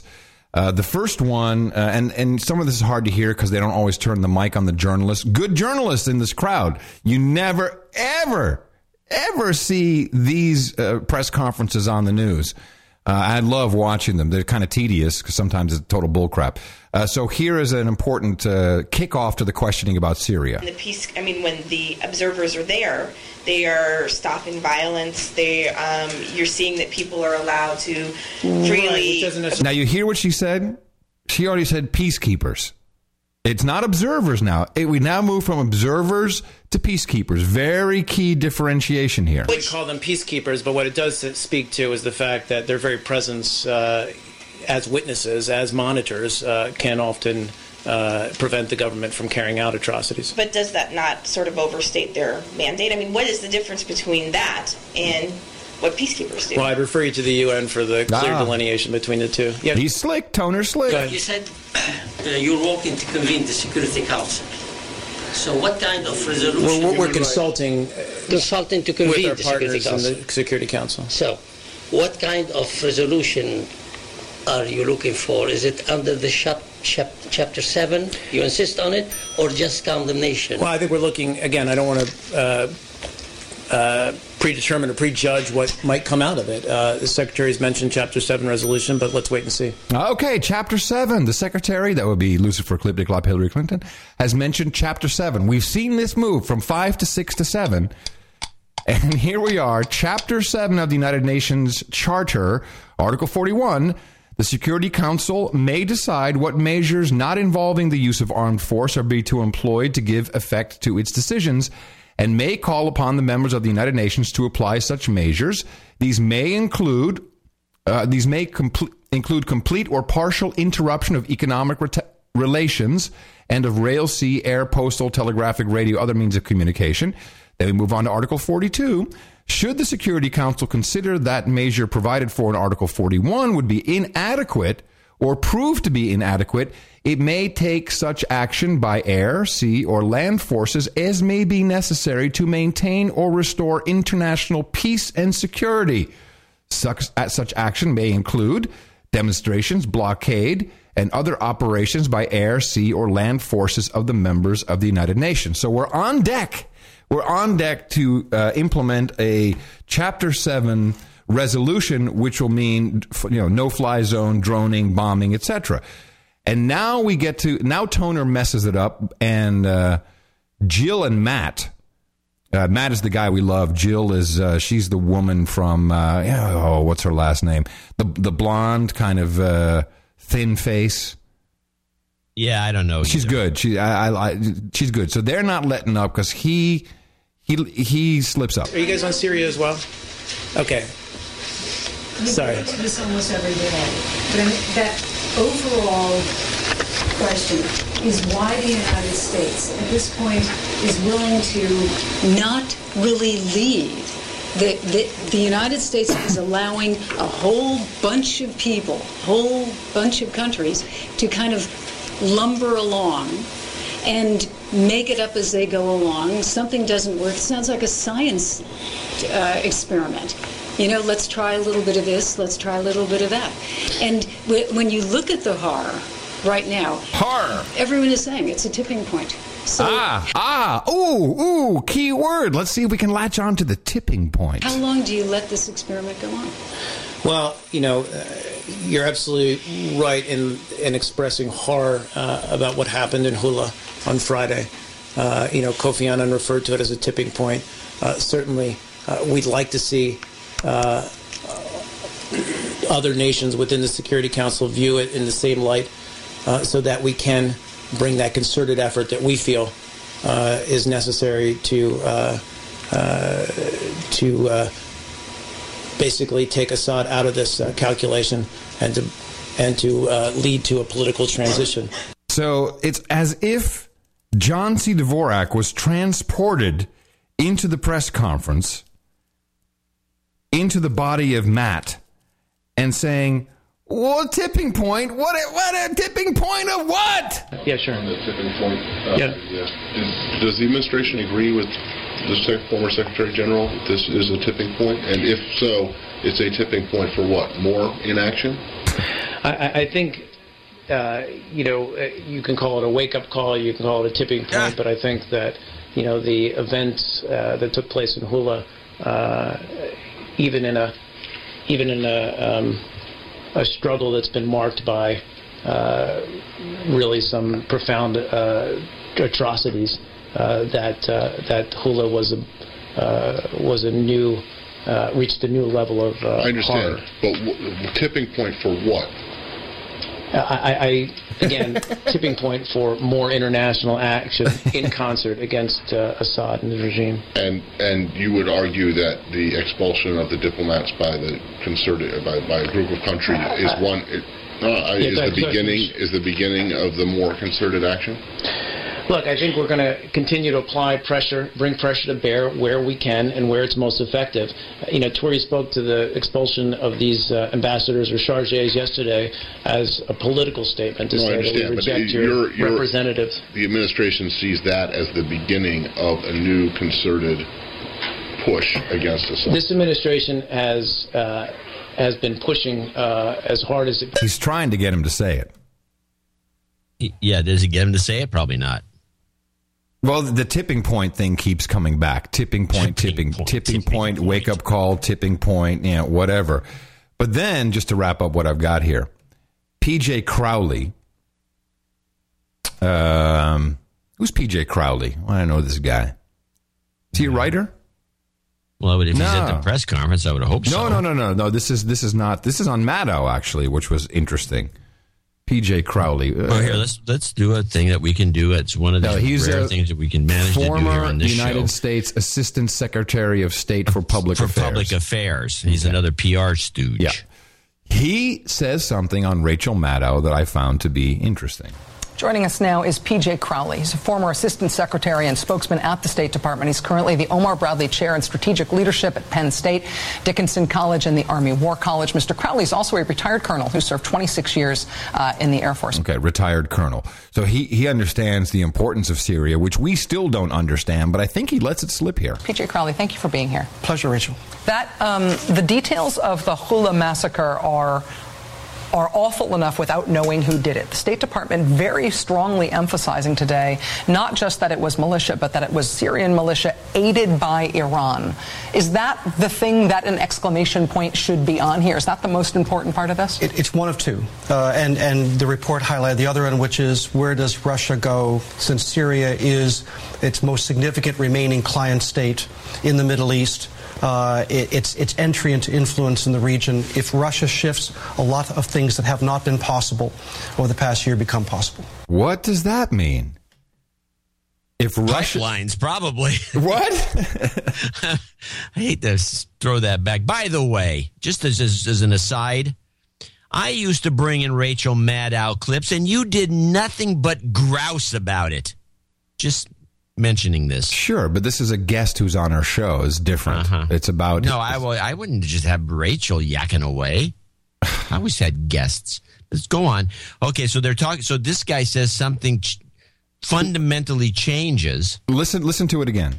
If Russia shifts, a lot of things that have not been possible over the past year become possible. If Russia shifts, a lot of things that which have means that they go along with the program, which they're not doing. Mm-hmm. They've already said that they're going to veto any uh, uh, Security Council measure against Syria. That's what they've said. And so we know we're in negotiations with Russia about this in some way or other because this has been going on for a while. We've been pointing this out on the show for, don't know, uh, more than a year. More than a year. More More, than than, a a year. Right, because we, once we established that they had the ports there and all the rest of it. So and so Russia's still got their hands full or arms folded, and they're saying no, not yet. No, no, you better do a better deal than that, or something is up with the with our dealing with the Russians. And as soon as we get them to sign off, which they'll do eventually, because we're we'll, we'll cave on something and let the Russians have like Eastern Europe or something. Who knows what we're going to give up. Hey, have that have that crap over there. Take that Eastern Europe And thing. then, uh, the, then, then the, the Russians will say, "Yeah, yeah, yeah, this is terrible." I'm looking at the front page of today's New York Times, and uh, Syria is the top of the news, and there's a woman holding her kid who's wondering why he's being held. I think she's bawling about because he got hurt himself or something, and it's like shot, I guess. Yeah, I'm just giving you some sound effects for the. So, so when the, uh, Russians give in, or, or when you negotiate them some deal, they'll say, "Okay, we're going to do it." They're going to do the whole scheme again. It's worked every time. Nobody's complaining about the no-fly zone, the Viagra, the rapes. all this stuff will come right back into the news, and it's going to be part of the cycle. And then Syria will go down and become part of who knows who's going to take that over. Whatever the case is, that changes something fundamentally it's our job to figure out what that fundamental change is and what it what does it mean. And I would probably guess I'm sure it's a pipeline or oil. There's something to do with oil or pipe. I mean, Syria is a poor country. Yeah. They, uh, they don't have any real resources, so they either are a transit point or there's something. Well, up. they, well, they've got pipelines. We know that they've got pipelines. They got We got pipelines. pipelines going up. The pipelines up left and right. That's what this is about. We we've already established that because Homs is pipeline. It's all pipelines. Um, he, maybe uh, he gives us another clue in the next bit here. Let's listen. Hold on a second. Uh, pick it up here. And by the way, this is the guy I kind of he got essentially fired from his job for saying something about the, the Bradley Manning saying it was like you know this is bullcrap what they're doing to this guy. I believe, and he also made he makes a lot of snide remarks which got him. He's a loose out. cannon. I, mean, I don't think he should have said this. He he messed something up here with this Russia comment. Um, This is perhaps the beginning of a process where Russia will recalculate, uh, you know, that and, and will make more clear that while it supports the Syrian regime, it may or may not continue to support Bashar al-Assad. So the thing to the, the, the fact that Russia took this one step is very important, but the thing to watch is what Russia does next. Do they revert to their old position or do they stick with this new one? Yeah. All right. Well, we have to figure it out. But yes, we have to figure it out first. But this is a yeah. Now, if it's just a simple pipeline situation, it doesn't sound that fundamentally different because those No. pipelines were going through anyway. Well, they want it to come from the Mediterranean. That's the only thing I can imagine is they they want they want either flowing in or out or both ways through the Mediterranean. And of course, we know that uh, right after Syria, Lebanon is on the list, and already Lebanon's being brought into it. You're hearing more and more of that. Yeah, it started pretty a month ago. How come we can, we need the briefings? We just need to be on the. Can't we just get on the mailing list? You could get on a lot of mailing lists, but it's just the same talking points that Sununu was complaining about. I, I, want to get on the mailing list, man. I don't know what's going on. Somebody in should be able to forward us more stuff than we get. Did I hear you talking on the uh, Horowitz Dvorak Unplugged show that you use a Geiger counter to see if the fish you're eating have radiation? Did I hear you actually say that? We do have a guy. We do have Geiger counters in our family. That's not my question. We have checked. Uh, yes, as a matter of fact, we eat a lot of sushi, and we have a, to- a market called Tokyo Fish Market that's local. And every so often, a bunch of fish comes in from Japan, and uh, it's various tunas or whatever. Then they're I don't know, and we've checked them. We've you know we just routinely check our fish once in a while. And and has did, the- did No, nothing. no. I think. That, you uh, think this is crazy? Yeah. Yes, I do. Well, why? We, uh, Geiger counters are very no, no, handy. Oh, no, no, no. I I don't think that's crazy. I think the what's happened here is another fantastic. First of all, you and I will agree on one. We're going to disagree somewhere here, but we agree that there's been a decades long concerted effort against nuclear energy, which is probably really bad because if you want to get rid of all of the problems that of so called global warming, everything, nuclear energy is clearly the safest way to go. Yeah, I think the French have shown that. Uh, But it is clearly the safest way. You know, we haven't seen millions of people die. You know, it's just, it's not true. Also, there was, now, you know, I, I, I, I don't know enough about nuclear energy, but I, I do read contrarian reports. You know, Atomic Rod Adams, who I, I, I really like reading his stuff, and I, uh, I correspond with him a lot. He was on a nuclear sub for 30 plus years, actually 33 years, which kind of makes me suspicious about our conversations. But okay, 30 plus years. Um, and you know, and he's very clear. Look, there was n- the first people always talk about a meltdown and all this stuff. There was no meltdown. There's no huge radiation killing cloud. But I think what has happened is the uh, conspiracy alternative um, internet media has this meme going that they're covering up the huge radiation. They're covering it up. They're Yeah, co- I've seen this and they're too. We- we fueling this. email from a lot of our listeners that Yeah. point out, and you read the stuff, and it's like you talk about, you know, this bull crap. Yeah, and and I think that they are feeding this by making it sound more secret. So no one is actually coming out and saying, "Yeah, our fish are, are radiated." Although this report from NBC, Brian Williams, the lead-in alone, the mis- the disinformation blew me away, and I think it's solely intended to fire up more conspiracy so that we'll never ever ever get nuclear energy because it's going to kill us by eating radiated fish which obviously has not happened yet because you've been checking your and I like this.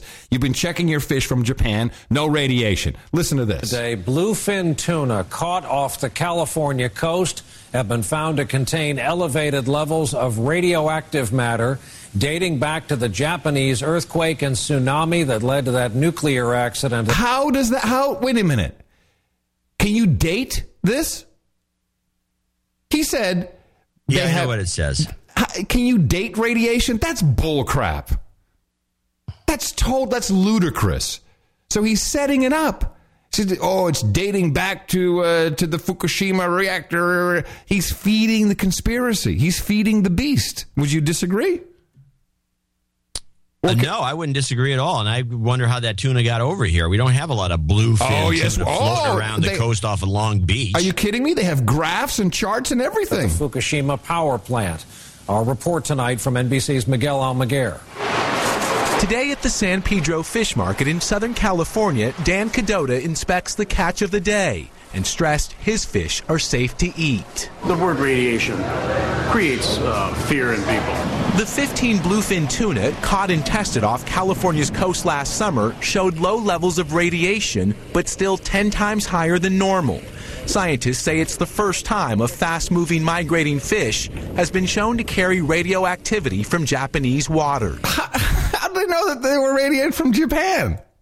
Yeah, there could be a big pile of radiation in the middle of the ocean that they feed on for all Did we he have. Tokyo license plates or something? Or, you know, how, did, how does he know? We almost didn't believe it, to tell you the truth. But then we got paid to tell you. Dr. Nicholas Fisher, professor of marine I love Fisher. it. Fisher. Don't you love the name? the code. There's code. Sciences co-authored the study. Every single fish was significantly contaminated with two radioisotopes of cesium. And these are common waste products from nuclear accidents. Ah, you hear how they cut him off? common common waste products, and he says nuclear accidents, and then he there's a whole nother list of common uh, waste products, but they cut him off right there to distort the report. Products from nuclear accidents. The research shows the bluefin tuna that spawn and feed in the waters near the Fukushima Daiichi nuclear power plant. Yeah, they're right there. In, uh, uh, they're nibbling on the rods. Uh, that's what that was what you're supposed to think. Oh man, these tuna, they're just sitting there, just like sucking up all that radiated water. Migrated some 6,000 miles. Ooh, and boy, are my fins tired. Reaching Southern California just a few months after the disaster. Though the sample fish are contaminated, the levels are far lower than what's considered dangerous. Today, so, the F- so what? Yeah, well, that's the whole point. Uh, the, the, the, FDA, FDA yeah. said they'll continue to monitor for radiation and no public health concern has been detected. In you know, so I, I read all the uh, all the levels, etc., and uh, yeah, it's elevated, uh, but it's it's still so incredibly minute. But this is a beautiful campaign to continue to have people, and now it's our people who've been completely indoctrinated and are afraid of nuclear energy. There has been no meltdown. Okay, there's no. You people keep talking about a melt. A true meltdown is something completely different. There was no meltdown. You know, this has been refuted by many, many experts.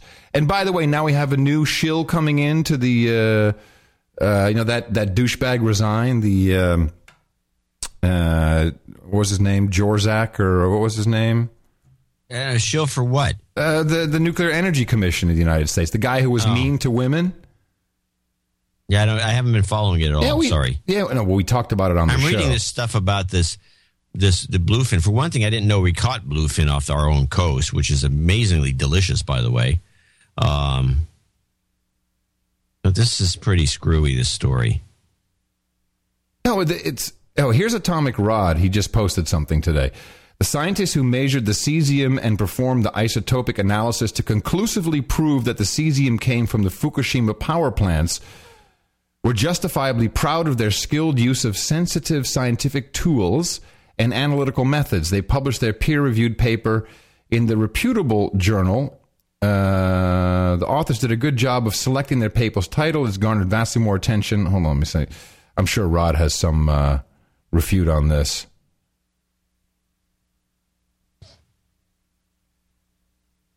Oh, I've got to get into this more. But so okay, so good. So I'm I'm not off base at least on his side. I got to tell you, I, am I'm, I'm I'm a pro nuke guy. I think it's great. You know, yeah, we've had accidents. You know, we've learned. We get better. You know, Chernobyl was definitely bad. I think uh, maybe fifty thousand people died, and that was quite a while ago. Three Mile Island, no one died. You know. Um, then we had uh, Fukushima. Twenty thousand people died in the tsunami, and a couple people in the blast. I just, I'm just not buying it. I am not believing this. I really am not buying I, I it. think your position is, is okay. I mean, it's the left, the old left progressives in the United States that are all panicky about this. The old ladies. I'm kind of a coal guy myself, but that's another story. Yeah, Greg Jaczko, he was he's the guy who uh, who resigned. He was the meanie, but now they brought in. Uh, she's I think she's already been. Uh, what is it? Not certified, but what's the uh, what's the word? Certifiable. They're all certifiable. Uh, Licensed. No, when when you're approved by the by the Senate. Oh, confirmed. Confirmed. Yeah, Allison Macfarlane is the new chairman of the Nuclear Regulatory Commission. Oh, she okay? No, no, she's under confirmation now, and uh, she's an anti-nuker. And she's the head of the commission. She will if she's and confirmed. She's an anti- what is the point of this? Is like putting these these teetotaling prohibitionists at the head of the alcohol board. Yeah, well, that's kind of the point. It's, it's dumb because it protects the the the petrochemical world that we live in. That's why it totally. And when you look at the uses of thorium, I mean, you know, it's just we're being so indoctrinated. And the sad thing is, is that our people now, the alternative media, are claiming, oh, big cover up. Oh, we're all going to die from the radiation. Alex Jones is selling iodine packs. Give me a break. There's your disinfo agent right there. I'm sorry. I'm sorry. That's bullcrap. That's completely not based on any type of science. And people give me incredible grief about this, John. When I say I, I like it, I think nuclear is good, and this whole radiated fish is bullcrap. Proof in the pudding. My podcast partner, John C. Dvorak, has a Geiger counter and checks his sushi. what more proof do you need? I ask yous. Geiger counters are cool. Anyway, uh, yeah, there's there hasn't been any issues with the sushi. I think we better take a break. I was I was trying to start it, but you keep keep saying something extra. So I'm going to show my support by donating to No Agenda. Imagine all the people who could do that. Oh, yeah, that'd be fab. Yeah, on No Agenda. Radiated sushi in the morning. So we, we have a lot of we made up for Sunday because uh, we had a miserable Sunday, but now you know unfortunately it unbalances the show. I wish you know people would You have to understand if we can make it more balanced, then you know then we we can don't have have to chew up all the time on a Thursday Yeah. show. People should make a point of, and I, and I would say this: if you want to get an executive producership on the cheap, this upcoming Sunday will be a good time because I think we'll probably show get short again, and here we go with a cycle. Uh, but meanwhile, Peter uh, Bennett in, Brook, in Brooklyn, Ontario, one two four zero seven. Uh, which is the most uninteresting number in the w- universe. uh, uh, welcome from Gitmo Tim Hortons. Now, Tim Horton is a hamburger chain up in Canada, hmm. and I will say that I like Tim Horton. All right. I like these burgers. You, you go to the place; it's a very kind of a weird, old-fashioned place where you they make you the basic burger, and then there's all these condiments that you put on it yourself. And so you can put all kinds of crazy stuff on these burgers, and it, they're actually very good. I Do think they come with isotopes? with a? I'll bring the Geiger counter next I time. want an isotope burger. But they have it. I I like a Tim Hortons. All right, all right, all right. We'll never Send my donation of the most uninteresting number. Uh, it comes with a built-in endorsement of the slide whistle. I've sent a picture of my dedication to this number in separate email. I was driving along and looked down at my odometer, read one two four zero seven. It did. That was fantastic. I slammed on the brakes and took a picture. I also noticed got rear-ended. Yeah. I also noticed there's a flaw to one of your brain worms, which was which was when in your car, think of D for donate and N for no agenda. Unfortunately, my car, the D, which is drive, is followed by Odo, which makes me a dodo. and douchebag our king, Stephen Harper as a douchebag. Oh, Why? okay. Because Robert Goshko, Dodo. Sir Robert Goshko to you. Sherwood Park, Alberta, another Canadian. 12407. The Canadians are into this. Uh, ITM, John and Adam uh, from Gitmo Nation, back bacon. Keep up the good work on the best podcast in the universe. He he needs one hot MILF, which is the kid, one hot MILF, a karma shot for his dame. Okay. Sorry. Uh, the MILF thing is uh, the MILF baby, right? Okay. Here we go. That's one hot MILF, baby. You've got karma. Keep my keep me on my toes. Sir Jason Hoffman, uh, uh, parts unknown. Oh, actually, he's in Gitmo Nation Pizza Pie at the moment, Italy again. One one one one seven. Uh, I wanted to do a one one one one one donation, but also decided to vote on the slide whistle. Whistle, so one one one point one seven. I like it, but I think it should be exclusive to John since it was originally his gig. I, it doesn't bother me, I, and actually, Adam does play it better. I don't think I do. I emailed my senators regarding Lost, and I'll forward their response along to Adam if they have anything interesting to say. Please give a good douchebag call out to Jordan Kunkel. Douchebag. I turned him on to the show ages ago, and he still hasn't donated. The boner. and please give a birthday shout out to my brother Matt. Uh, we have that on the list, who turns 24. As always, keep up uh, good work creating the best podcast in the universe. William Fleming, Tulsa, Oklahoma 10101. Donation for your hard work for John's Theremin Fund. Yes. Theremin? Theremin, that's what I need. Jo- Sir John Schumann, Madison, you know that. Oh, right, right, right. That thing. John Schumann, Madison, Wisconsin, $100, the best podcast in the universe. Franklin Kaczynski, or Kaczynski, in Racine, Wisconsin, 100 bucks. First ever donation from Franklin Kaczynski in Racine, Wisconsin. This donation is dedicated to blogger and historian John J. Reilly, who is hospitalized with life-threatening pneumonia. I highly recommend reading through his blog archive and book reviews. Ownership of his site, John johnreilly.info, may lapse if he doesn't recover. If you're looking for fractals, you haven't seen anything yet. On yet, a- well, I'm going there right after the show. Um, on another note, please pronounce the city of Menasha, Wisconsin correctly. It's Mena- Menasha, like cash. Menashe. Men- Menasha. Menasha. Menasha. You, you did it wrong. Even while, while he explained it, you did it wrong. Yeah, well, he, the way he's got it written is is not right. Black Knight McTank from Playa del Rey, California, hundred dollars. Uh, Huntsman Karma He needs. Oh, you- you- oh, I thought we were going to finish the note. Okay. Oh, yeah, what, just, just for the no agenda listeners and hosts, best podcasting universe. 他不太了解这个情形。 You've got karma. Now mine fell apart here on this spreadsheet. Yeah, mine Eric. too. Huchel. I think it's Huchel. That's uh, O with an umlaut. Oh, Huchel. Huchel. Huchel. Yeah. Yeah, Melrose uh, somewhere, hundred dollars from Melrose, him. Uh, Germany. Ed Leboutier, T.A. in Hesperia, California, hundred dollars. Pronounced Ed Leboutier. Leboutier. Okay, dude, you guys are great. Chris Abraham in Arlington, Virginia, hundred dollars because I love. Please hit me with some karma, Adam. Amazing on Twit, Adam. So smart. You pawn them, po- own them, pwn them. John, you're right about the PR and marketing cabal. Adam just lost my mom in a quick six weeks to myelodysplastic syndrome. Yuck. Your DSC shout out to your mom. RIP really moved me. Thanks, guys. Well, thank you for sharing. Did he need his karma or something? Uh, I'm going to give him karma. Yeah, for sure. You've got karma. Bradford Alien in Lake Charles, Louisiana, $100. Ryan Moore, Philadelphia, Pennsylvania, $80. Succ- I succumb to your poor mouthing and donated $80 this week. I sent him a note back. I said, you know, my mom used to use that word. Poor mouthing? Poor mouthing. I said, hmm. if she was alive today, she'd be 100. It's, it's, I don't think people say that anymore. Thanks for the continued excellence, innovation, entertainment, and value. It's exactly what we do. If I could kindly request a de-douching and some losing weight karma, it would be greatly appreciated.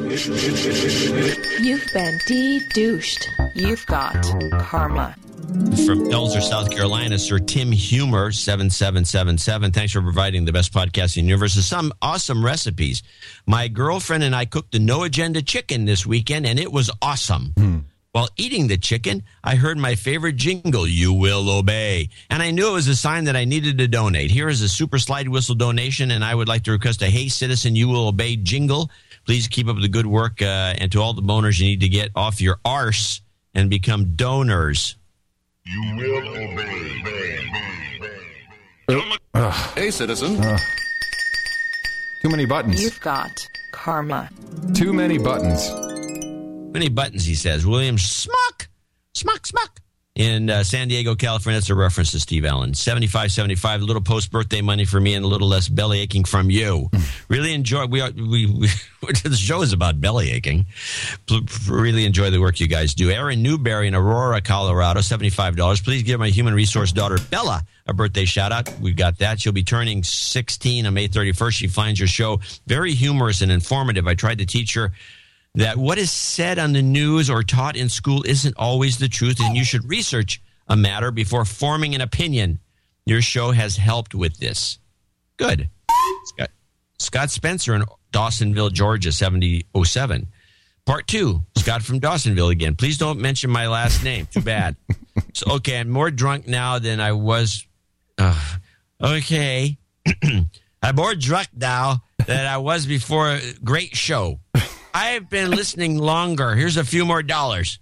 Shouldn't do it, but what the hell? I need sleep. Good night. Slide whistle? Give him a slide whistle.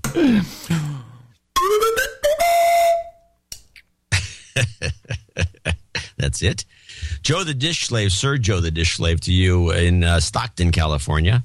Uh, 6969. Oh, the, tra- the trend continues towards my wife's damehood. I want to send a big thanks to Paul in Kansas for mentioning our show, The Ozone Nightmare, during his donation note last show. We've got a small but fantastic audience, so someone taking the time to say they enjoy what we do makes me feel like a million bucks. Please fire some karma off to Paul. All right, Paul. You've got karma. Frank Kruger in Seattle, Washington, 6969. Been listening to the show since the early days and would be devastated to lose the best podcast in the universe. You keep me sane for the past five years. Take my money and keep on going.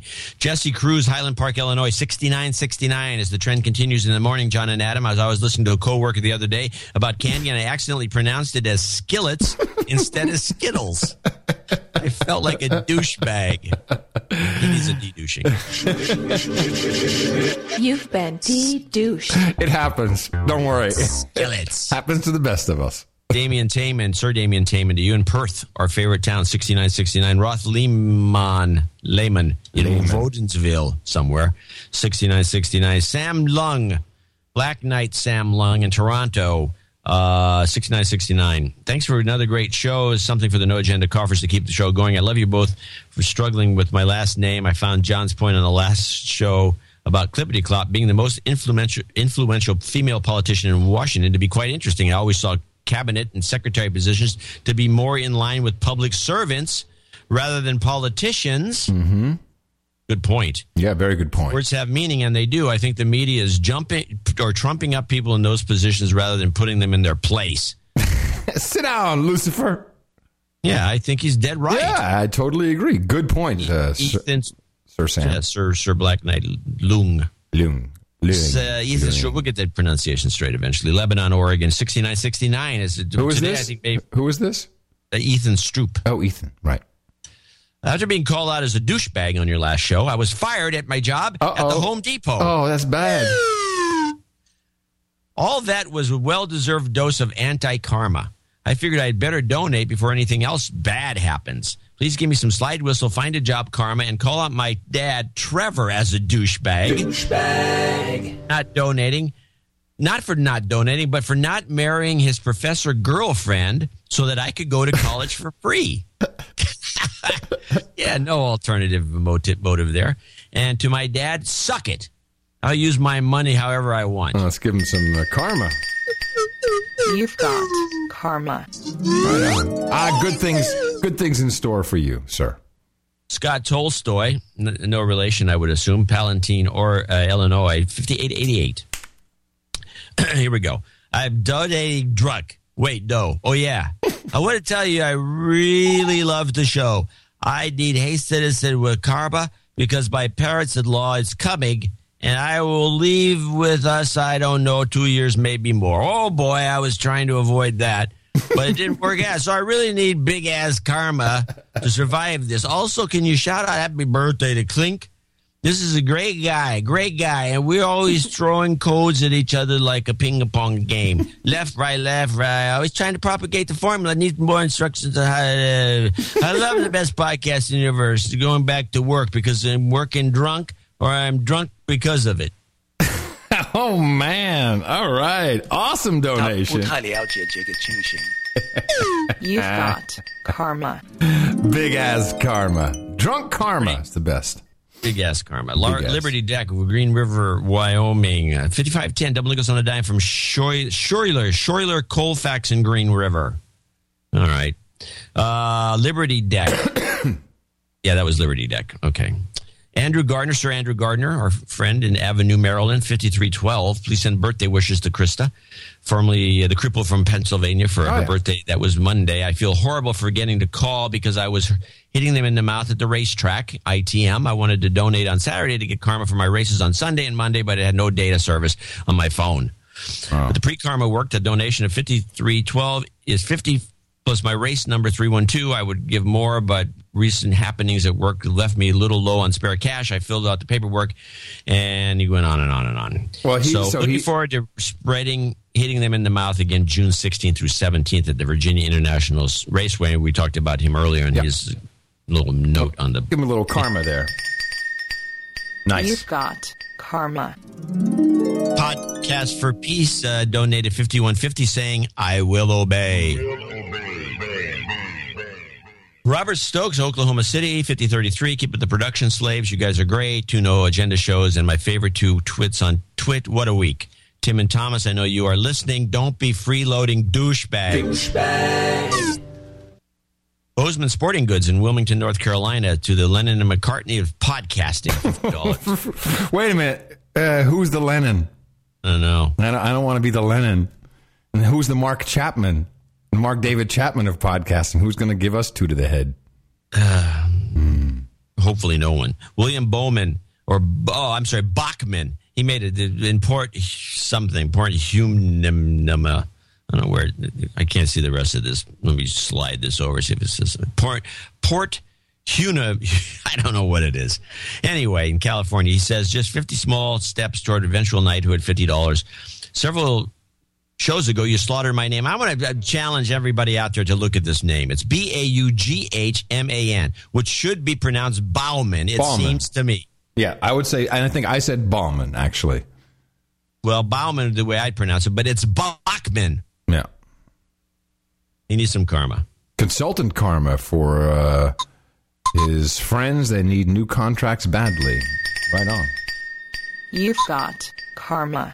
Giving karma away is um, is very powerful. I think it's so more powerful. Marysville, than- Kansas, and uh, as an anonymous donation, or 50 Atlantic Beach, Florida, fifty dollars. Sister Mary hand grenade of quiet reflection has pulled this money from the collection plate, and that's David Martin, and also David Nichols in Cottage Grove, uh, Minnesota. Fifty dollars with no note that I have seen, but anyway, I want to thank all these people. This was a great uh, group of contributors, That's fantastic. and producers, and we want to thank them very much for this uh, week's uh, Yeah, because catch-up show. listening to Rachel Maddow is not easy. Is it? No. it's very difficult. Actually. She's so, so snide. N-A. She's snide. She is. As She's John, very annoying. I find her to be the most annoying of all the hosts. She was much better when uh, Olbermann was there to, you know, to tell her to, how to do it. right. So anyway, Uh, yes, this was a good showing. Thank you all so much. And also, of course, uh, again, our executive producers and associate executive producers. All of these names will be in the credits on our show notes, 413.nashownotes.com. Keep that coming. Uh, be a, uh donor, uh, not a boner. And of course, uh, karma, I think is even better when you give it away, but requesting it appears to work as well. So far, not we've had like one or maybe two in as many years uh, negative comments on the karma. I mean, we don't. I don't know how it works. yeah, most people document good things, Yeah. So but I don't know about if the anti, if the douchebag is anti karma, as one person seems to suggest in this series. Now, at the end of the day, it's all about value for value, and it's a model that, that can only work with this type of program because there's no way you could not have an agenda and run commercials. Take that, Zuck. It's your birthday, birthday, no agenda. Congratulates himself. He celebrated yesterday. Sir Jason Hoffman wants to say happy birthday to his brother Matt, turned 24 last Tuesday. Aaron Newberry's daughter Bella turned 16 today, and she likes the show, and we're happy to hear that. Scott Tolstoy says happy birthday to Clink, and Sir Andrew Gardner says happy birthday to the lovely cripple from PA, Krista Gardner. Her birthday was last Monday. Happy birthday from all you buddies here at the No Agenda Show. And uh, so we've got a one, two, three, four, including Gordon Walton, who will be knighted. By the way, Gordon, the uh, knight in the gold, or soon to be crowned uh, uh, knight of the Golden Order, he does not want a ring. He says, "Keep your damn tungsten." I don't know what that means, Okay. but he said to keep it, keep the money in the show. I th- and I was like, "You sure?" He said, "Absolutely." He just wants a bumper sticker. That's all he Oh. wants. Yeah, those bumper Well, the stickers. No Agenda Nation bumper sticker. There's a there's a couple of good ones. Well, the that one- the one that- it says in the morning. NoAgendaShow.com. No, that's not the one. The one everyone loves, which I have on the back of the truck, and Mickey has it on the back of the the '99 Rover, is "Wake Up in the Morning." NoAgendaShow.com. That's the one people like. Oh, wake up in the morning. Yeah, "Wake Up in the Morning." I And- like it. And people at gas stations would be like, "Hey, man, what's that? No Agenda show?"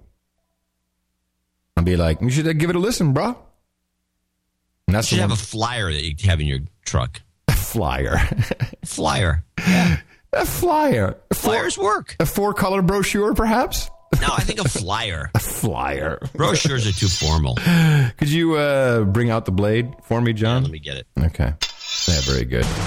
Joseph Wagner, Herbert Harms, Christopher Wolf, and Gordon Walton, please step forward. Gentlemen, You all have contributed to the No Agenda Show, the best podcast in the universe, in the amount of $1,000 or more, and therefore you can now carry with you for the rest of your life the eloquent title of Knight of the No Agenda Roundtable. So I hereby pronounce thee Sir Joseph Wagner, Sir Herbert Harms, Sir Christopher Wolfe, and Sir Gordon Walton, who will be Knight of the Golden Order. Come on over for your hookers and blow rent boys, Chardonnay, hookers and uh, bitches and booze, and all that stuff. Glad you got that well rehearsed.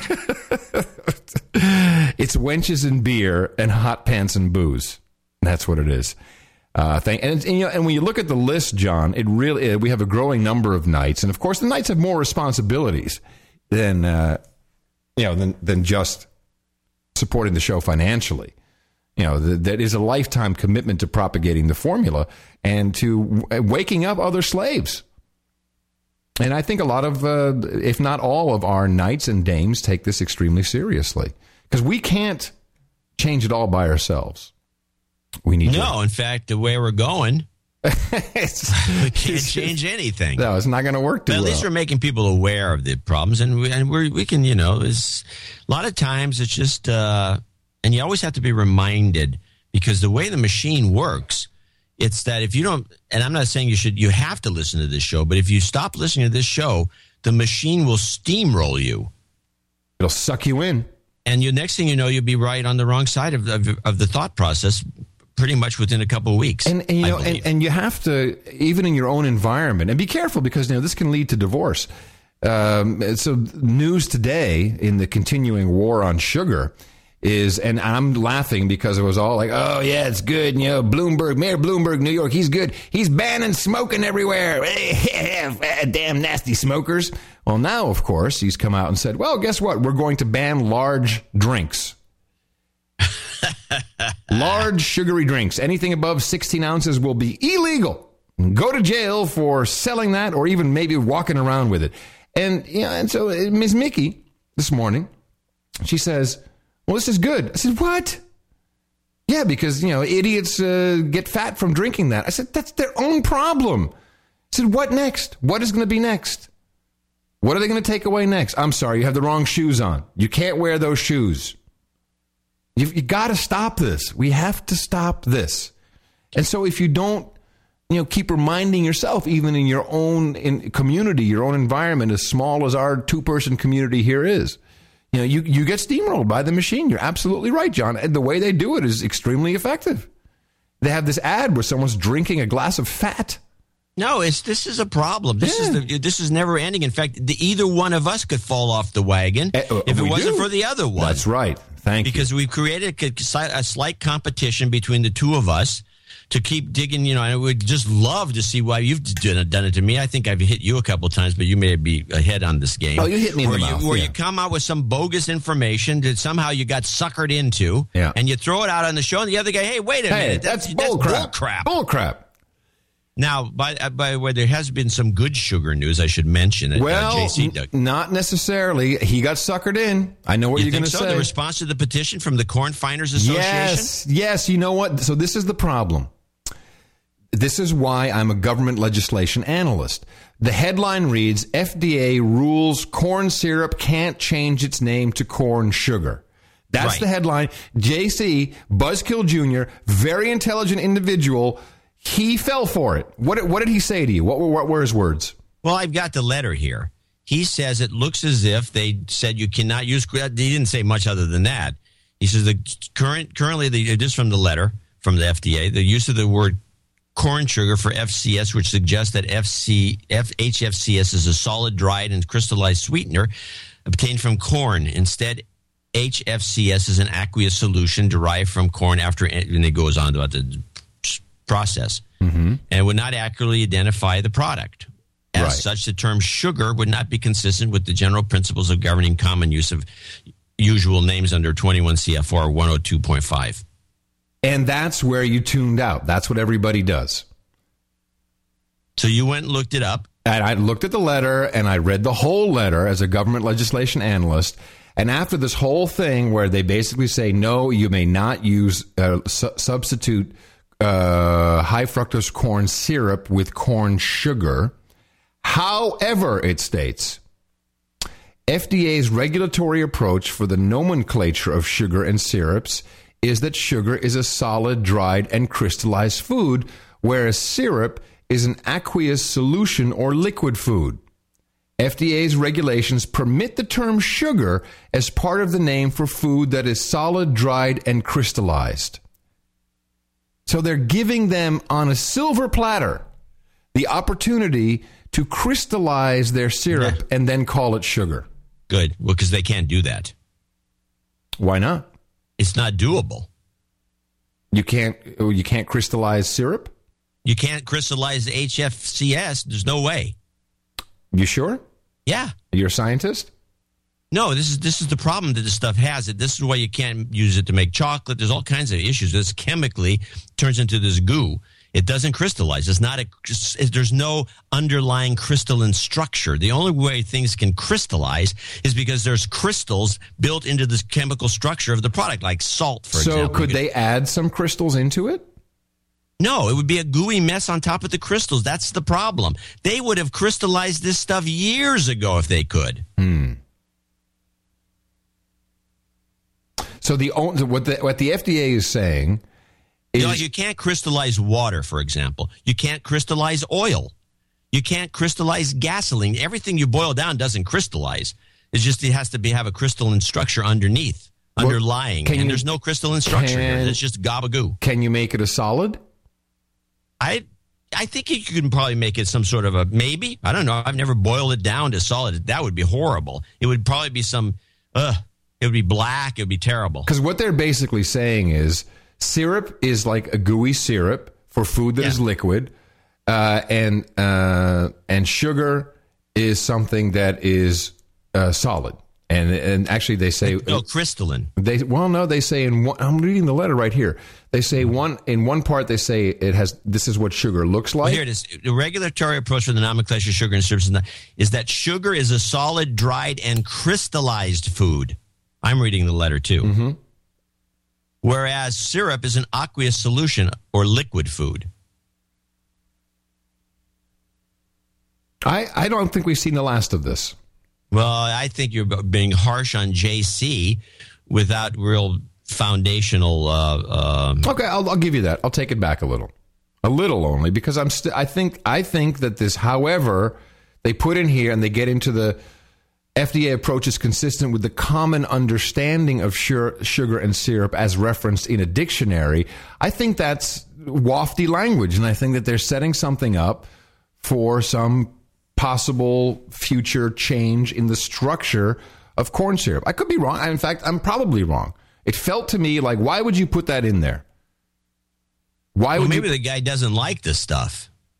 What I got the kid, the, the thing that impressed me about this wasn't the what they did, because as far as I'm concerned, they're still going to, at some point in the future, they're going to, they're going to get things redefined. All they do is get rid of the. If this is one guy in the FDA in College Park, Maryland, you know he's gonna, he's not going to be working there for the rest of his life. No, no. But my kick was this was supposedly based on a public petition. Hmm.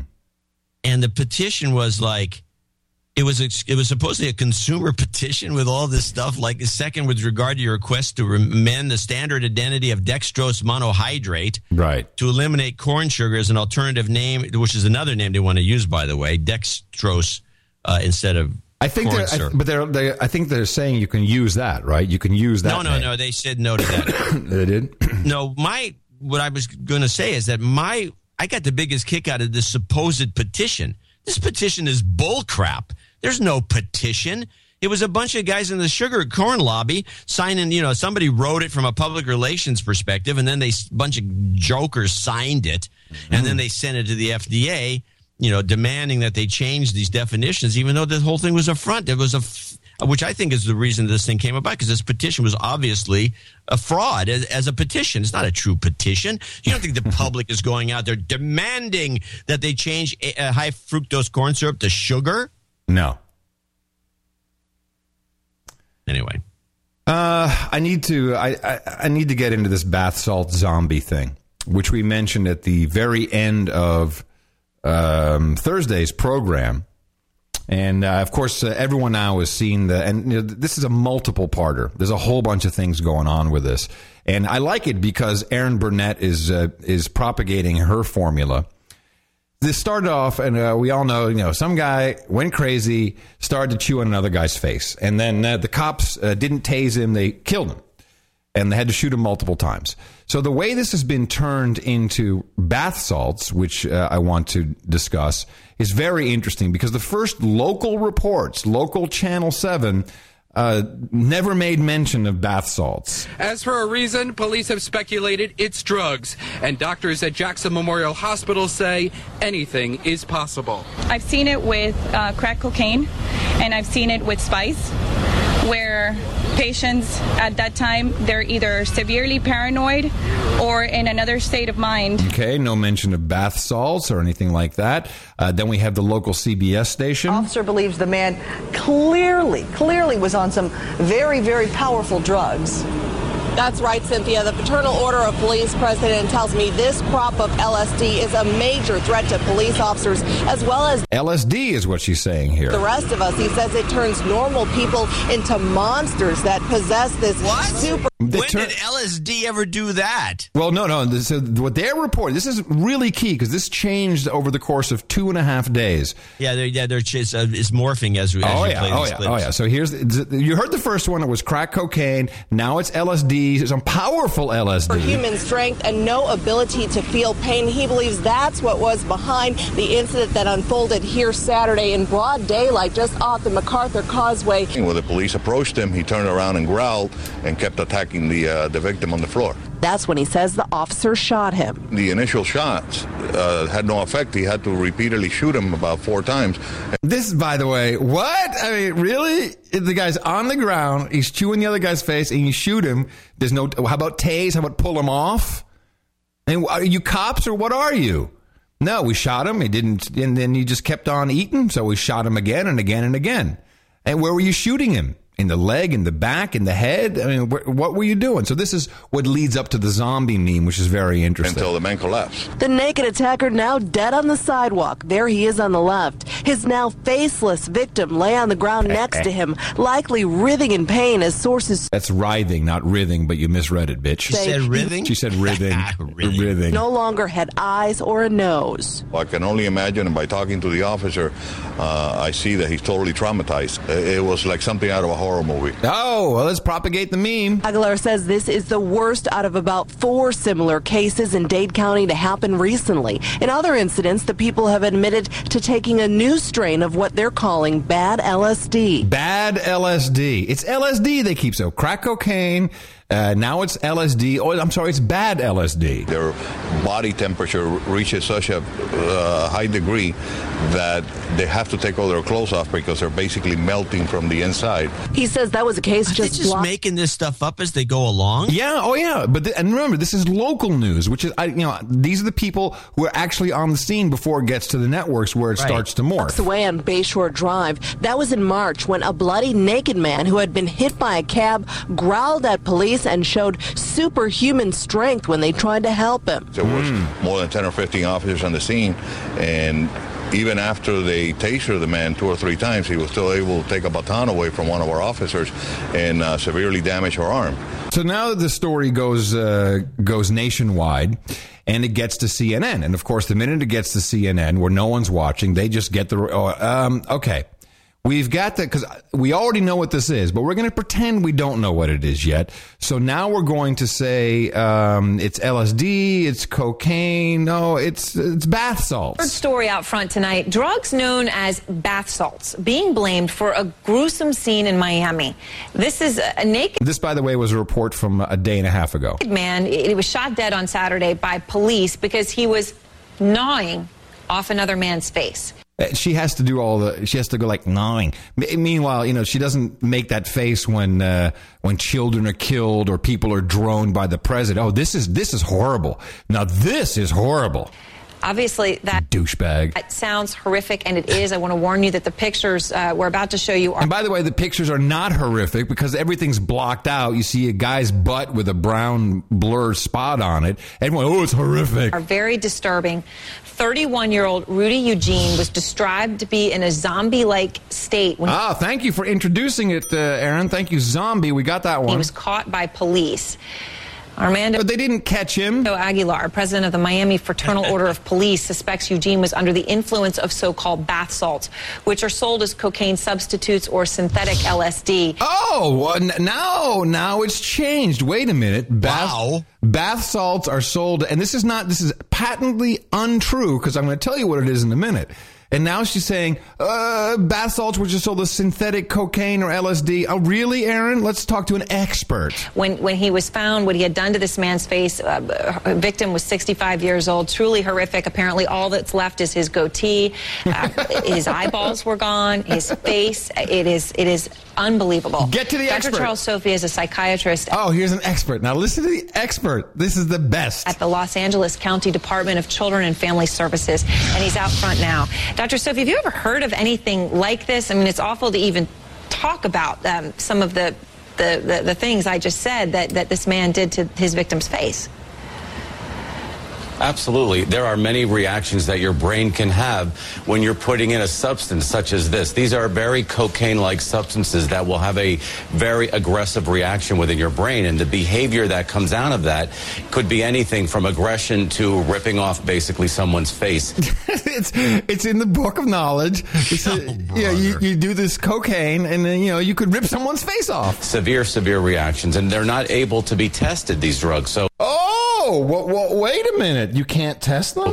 We're putting in substances into our face that we into our bodies. Oh, he messed up there. We don't know what is going to happen when we do that. So when, when we use the name bath salts, which I guess is the street name, um, you, you said a little bit cocaine-like. I mean, what, what what would be in it? I mean, does it vary every single concoction, or what what's really in quote unquote bath salts? Well, that's a that's that's a really great question because no, it's not. No, a, it's, not, a great question. Because the bottom line is these are not substances that have been properly studied, and so we don't really know what's in them. We just see the kinds of reactions and can kind of guess what chemicals in the brain they're reacting with, and then hence the behavior. So that's why the studies need to be done, and then we can. We can make the testing that needs to be in place to be able to see if people have taken these or not when they're behaving this way. Because Bullshit. Okay, so at this point, I can't take it any longer. Bath, it's a it, bath salts are well known. Yeah, MDPV. E- exactly. And Methylene dioxy provalero- provalerone. first developed in 1969. They've been around forever, also known as uh, MDPK, MTV, Magic, Maddie, Black Rob, Super Coke, PV, Peeve, and then they turned them into bath salts. And you can make this stuff at home, apparently, John. That's your cue to tell me how to do it because I can't wait. How do you do that, Adam? I don't know. But what I do know is that there are two forces at play here. One is the pharmaceutical industry. Because what this is really like, and go if you if you really Google around, and lots of people are doing these bath salts, it is more like a souped up Adderall. In fact, I believe, and I'm hoping you might be able to help, John, that the if you look at the actual structure of MDPV, it is more like Adderall than LSD or crack cocaine. And the pharmaceutical industry, they cannot have you making your Adderall at home. They need to sell you the drugs. This is why the bath salts have got to go. So, you know, now it- you, if you take the bath salt, you turn into a zombie and you eat people's faces off. If you take trying to pyro pyrovalerone. Yeah, that's what it is. Pyro pyrovalerone. But it's Adderall.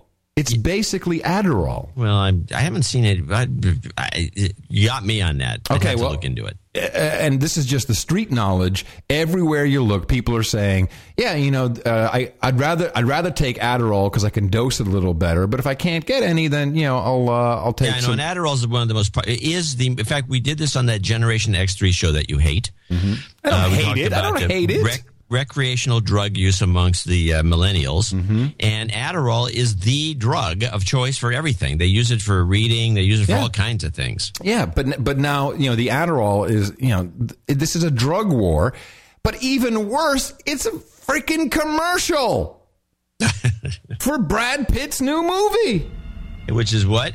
World War Z. This is the latest disclosure in a report from National Civil Defense Headquarters in Washington. I'll take your questions. Is it a virus? We don't know. How does it spread? Is it airborne? It's a possibility. We don't know. Is this an international health hazard or a military concern? Both. Are these people alive or dead? We don't know. I'm a survivor living in New York City. The last time anyone counted, it was 53 million. Anyway, this goes on and on. So Brad Pitt is coming out with a huge blockbuster movie called WWZ Worldwide Zombie. And uh, it is uh, essentially, he's a United Nations guy who finds out about this. We don't know what causes it. It's probably the bath salts. uh, and people turn into zombies. Dead people come alive, and they they blow. They wind up, I think, uh, incinerating half the earth to uh, get rid of the zombie problem. So you know now the commercial interests are in. We dep- and everyone's saying. Zombie, zombie, zombie, zombie. I would like to go back to the Red Book, and would you please tell me who predicted that zombies would be the yeah. big This is the- this is the old red book. yeah, but it's in the book, isn't it? I Oh, yeah. predicted zombies. Yeah, you said uh, yeah, it was about a year and a half ago, two years ago, perhaps, where you had predicted that zombies are going to be a big deal uh, for the next, uh, you know, in the upcoming years. Yeah. it's going to be like thematic. Yep. So yeah. So let's go to last night's report, and then uh, I have one final one from Canada because this is a worldwide zombie problem. You see, we all have to be afraid of the zombies. Erin Burnett. I mean, I used to be so turned on by her, and now she just rises bile in my throat. She's such a stooge. The gruesome face eating attack in Miami could be part of a trend. It's a trend. It's a trend. It's a trend. This one story is all of a sudden is a trend. What evidence is there for this? What are you going to do after the show, John? I'm going to go bite face.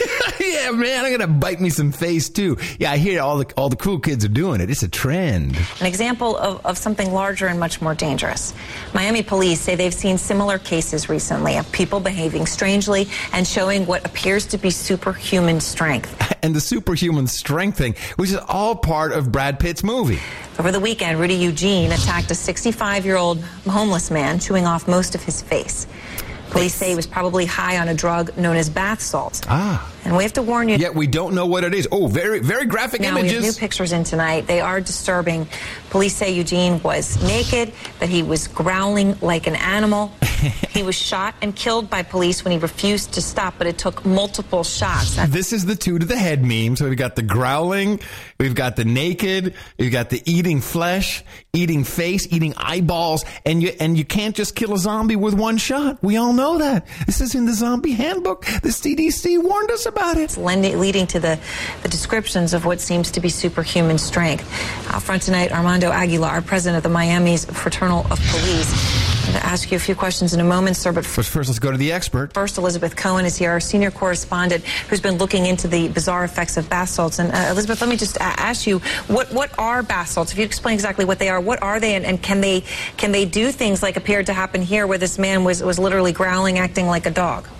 Right, Erin, first of all, bath salts have absolutely nothing to do with the bath. They are not actual bath salts. It's just a name that they were given. And they're amphetamines. It's often one of many different. Uh, Yes, she's lying again. It's not an amphetamine. It's not an amphetamine. It's not an amphetamine. Did she say it was an amphetamine? Yeah, they're amphetamines.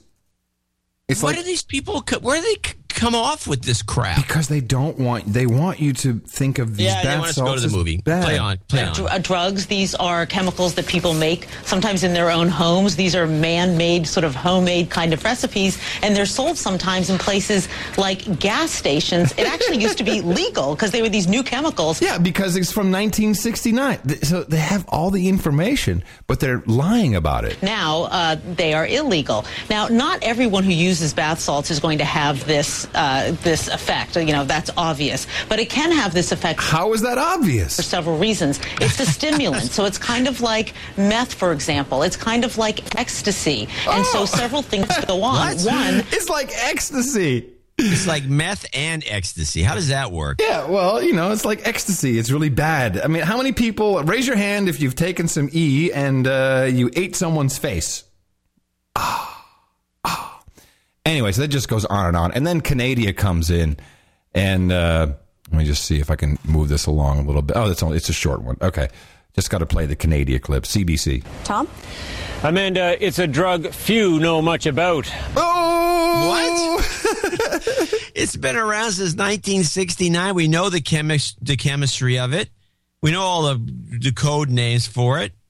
No, but they they have it's the- been it's been it, it was taken out of obscurity in 2004, so it's been around for at least eight years in the public consciousness. So how do we know little about it? Because I'm looking at the wiki page on this stuff, and it's got like all these psychological effects and all the rest of it. It's all listed. Yeah, no, but it's the it's the real news outfit. Uh, This guy's great. But as it begins to catch on, officials are racing to learn more. Yeah. What's your name? what? So they have some YouTube clips of kids who are on uh, on bath salts. This is great. Officials are racing to learn more. What's your name? I'm on bath salts. This is the effect of so called bath salts. So is this. And this. Benign by name, deadly by nature. Until recently, a problem we've only heard about in the U.S. Oh. But it's been creeping into Canada. It's creeping oh, into Canada. It's nothing like an alliteration. It's been creeping, into, Canada. Two. To places like New Glasgow, Nova Scotia. I felt like I wanted to kill me or I wanted to kill somebody else. Where this recovering addict, we'll call him John, remembers its wicked grip. It's a wicked grip. Now he's gonna. Now the explanation of what it really is is coming up. It's riveting. Eight days straight with no sleep. That's when you come to realize the drug the drugs got you. Named for its likeness to household bath salts, it's a synthetic drug so powerful it can lead to extraordinary hallucinations, paranoia, violent behavior, and suicide. This sounds like something I want to take. The experts say think cocaine times 10. Oh, okay.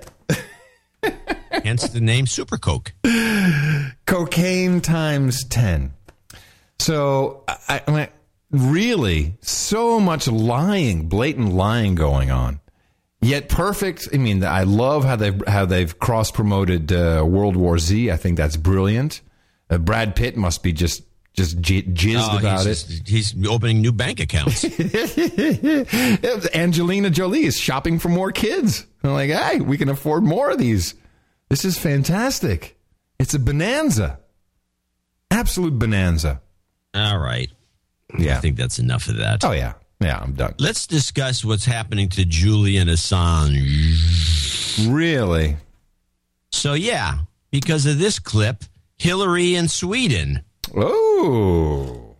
Can you talk about the significance of Hillary Clinton, the Secretary of State, going to Sweden? It's the first time in a very long time that a U.S. Secretary of State uh, is going to Sweden. Uh, first, it was announced the High Court would be making its decision today, Glenn.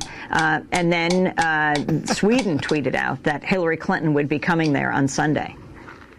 Right. I mean, one of the, the causes for concern is that there's been a flurry of activity recently um, with FBI agents harassing people who are, alleged to have some communication or contact or association with WikiLeaks. Um, a French citizen and an Icelandic citizen, both in the past couple of weeks, have been very aggressively accosted by FBI agents on foreign soil. And now you have these what looks to be high level meetings between, you know, the State Department, the Secretary of State, and Swedish officials officials. Um, you know, there there really is not much of a secret that the Obama administration is busting at the seams uh, to punish Assange. Remember, this is an administration that has more aggressively than any prior president um, has punished people who are government employees who have been whistleblowers, um, and yet here's someone who's not a government employee, has no duty to to to, to safeguard classified information, um, and yet it looks very much like the U.S. government is eager to get their hands on Julian Assange, and that has been the concern all along with going to Sweden. He has never been worried about facing these charges. He feels very confident that he will be ultimately vindicated, that there's nothing to them. I have no opinion one way or the other on that. He's always been willing to face these accusations. The the issue has always been that he's because he's not charged. There's been this extraordinary and unusual effort to get him onto Swedish soil, and the fear has always been that that is just a pretext for turning him over to the United States. Something that Britain. Did I hear uh, the, the those reports state that Sweden tweeted? Yeah, the country got a of- tweeting thing. The Sweden, the country of Sweden, is on Twitter. Yes, yes, it is it tweets. Is it at Sweden? I, I maybe I don't know. I didn't look look it up, but I I know that they do tweet a lot of. It's like the State Department tweets, which is the, essentially our government tweeting. No, it's uh, Lucifer. It's dumb, but anyway. Uh, so they so the British courts have decided that it's okay to extradite him, even though there's no real court action in Sweden. It's just a prosecutor asking for the guy, and so they decided, well, screw him. He's a pain in the ass, so let's send him over to Sweden. And everybody knows that Sweden is where they're gonna they're gonna knuckle under and send him to us, and we're gonna prosecute him, kind of the way we did Noriega. Mm-hmm.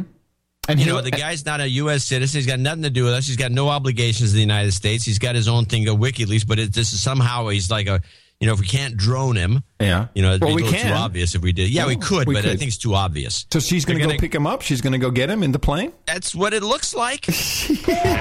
The message is clear. Just clippity clop. Wow.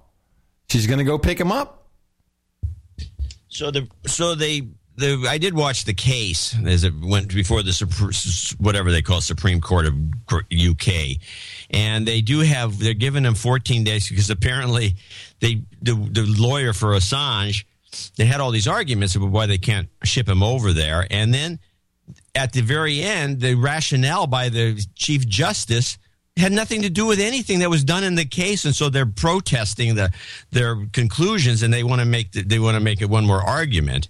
So they're going to allow him to do that. So Assange has got 14 days left, Yeah, to and then to appeal. and then he's off to Sweden, and Hillary is there to you know strong arm the Swedes into turning him over. That should be a real carnival. that should be fun to watch. Yeah. Come into my airplane.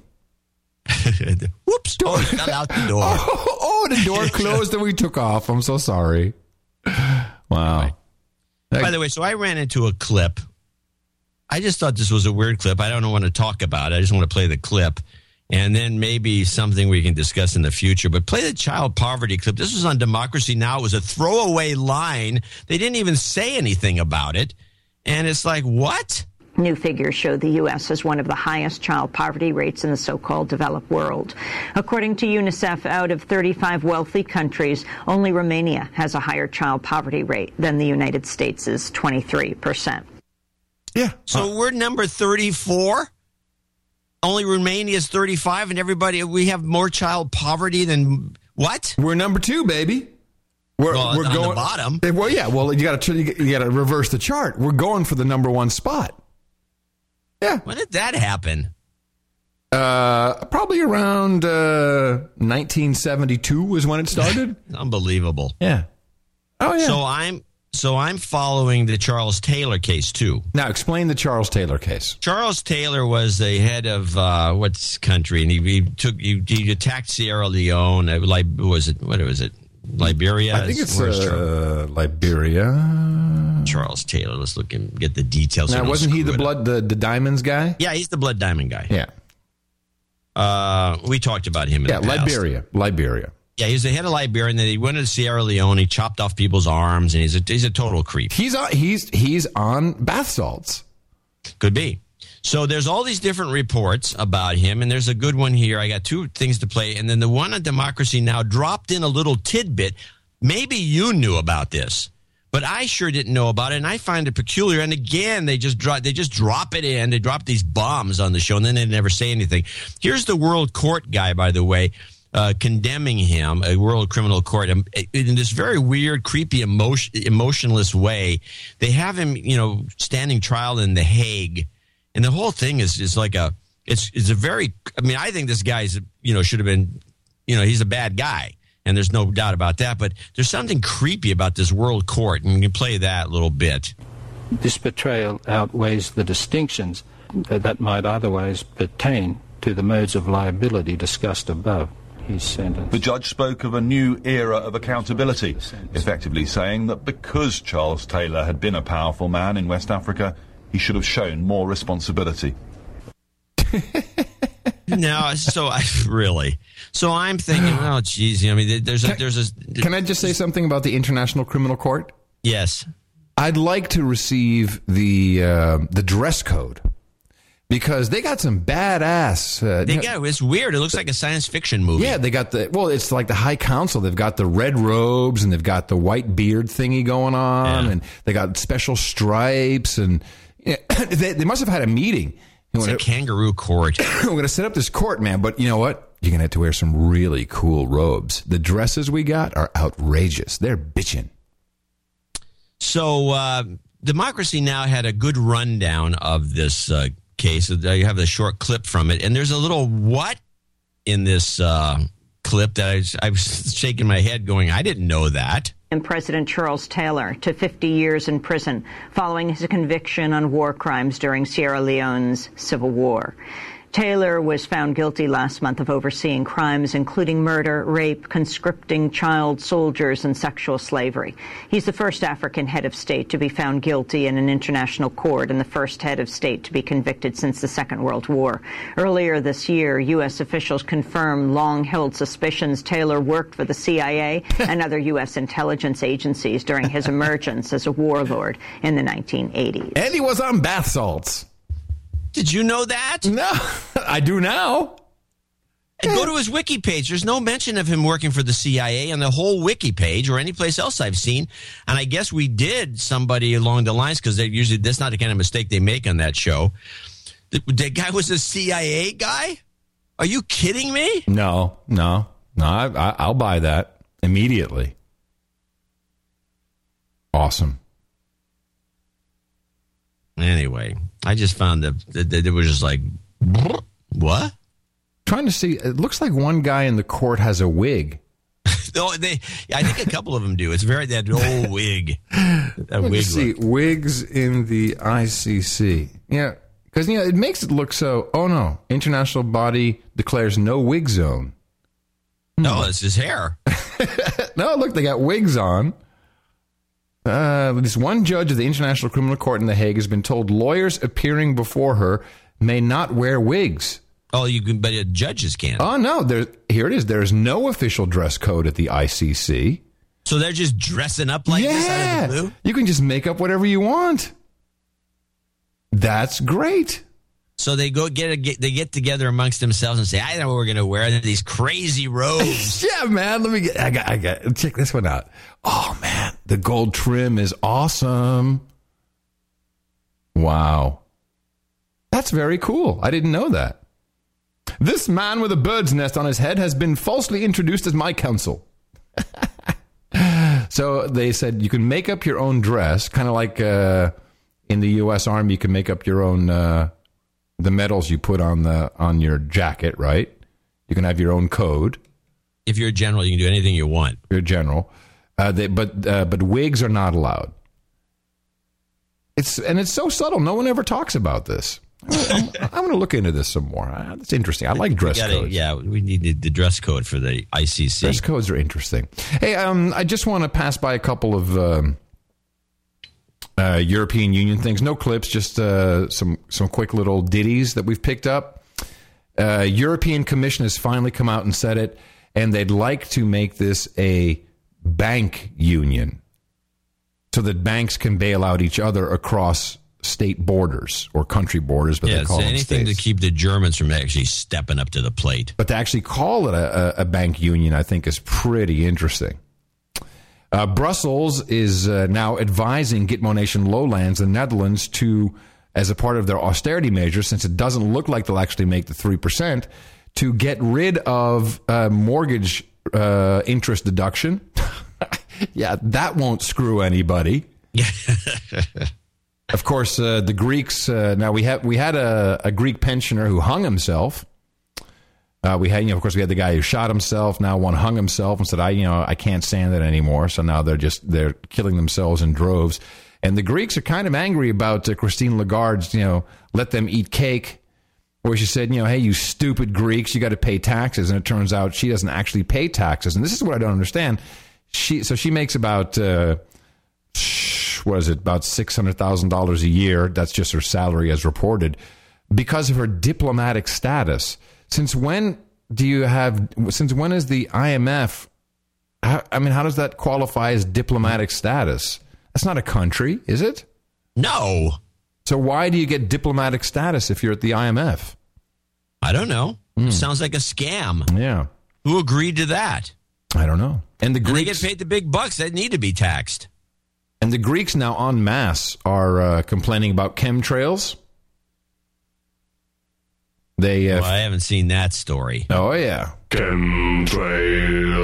yeah, and uh, there's tons of pictures in the sky because, of course, I need to keep them a little calmer.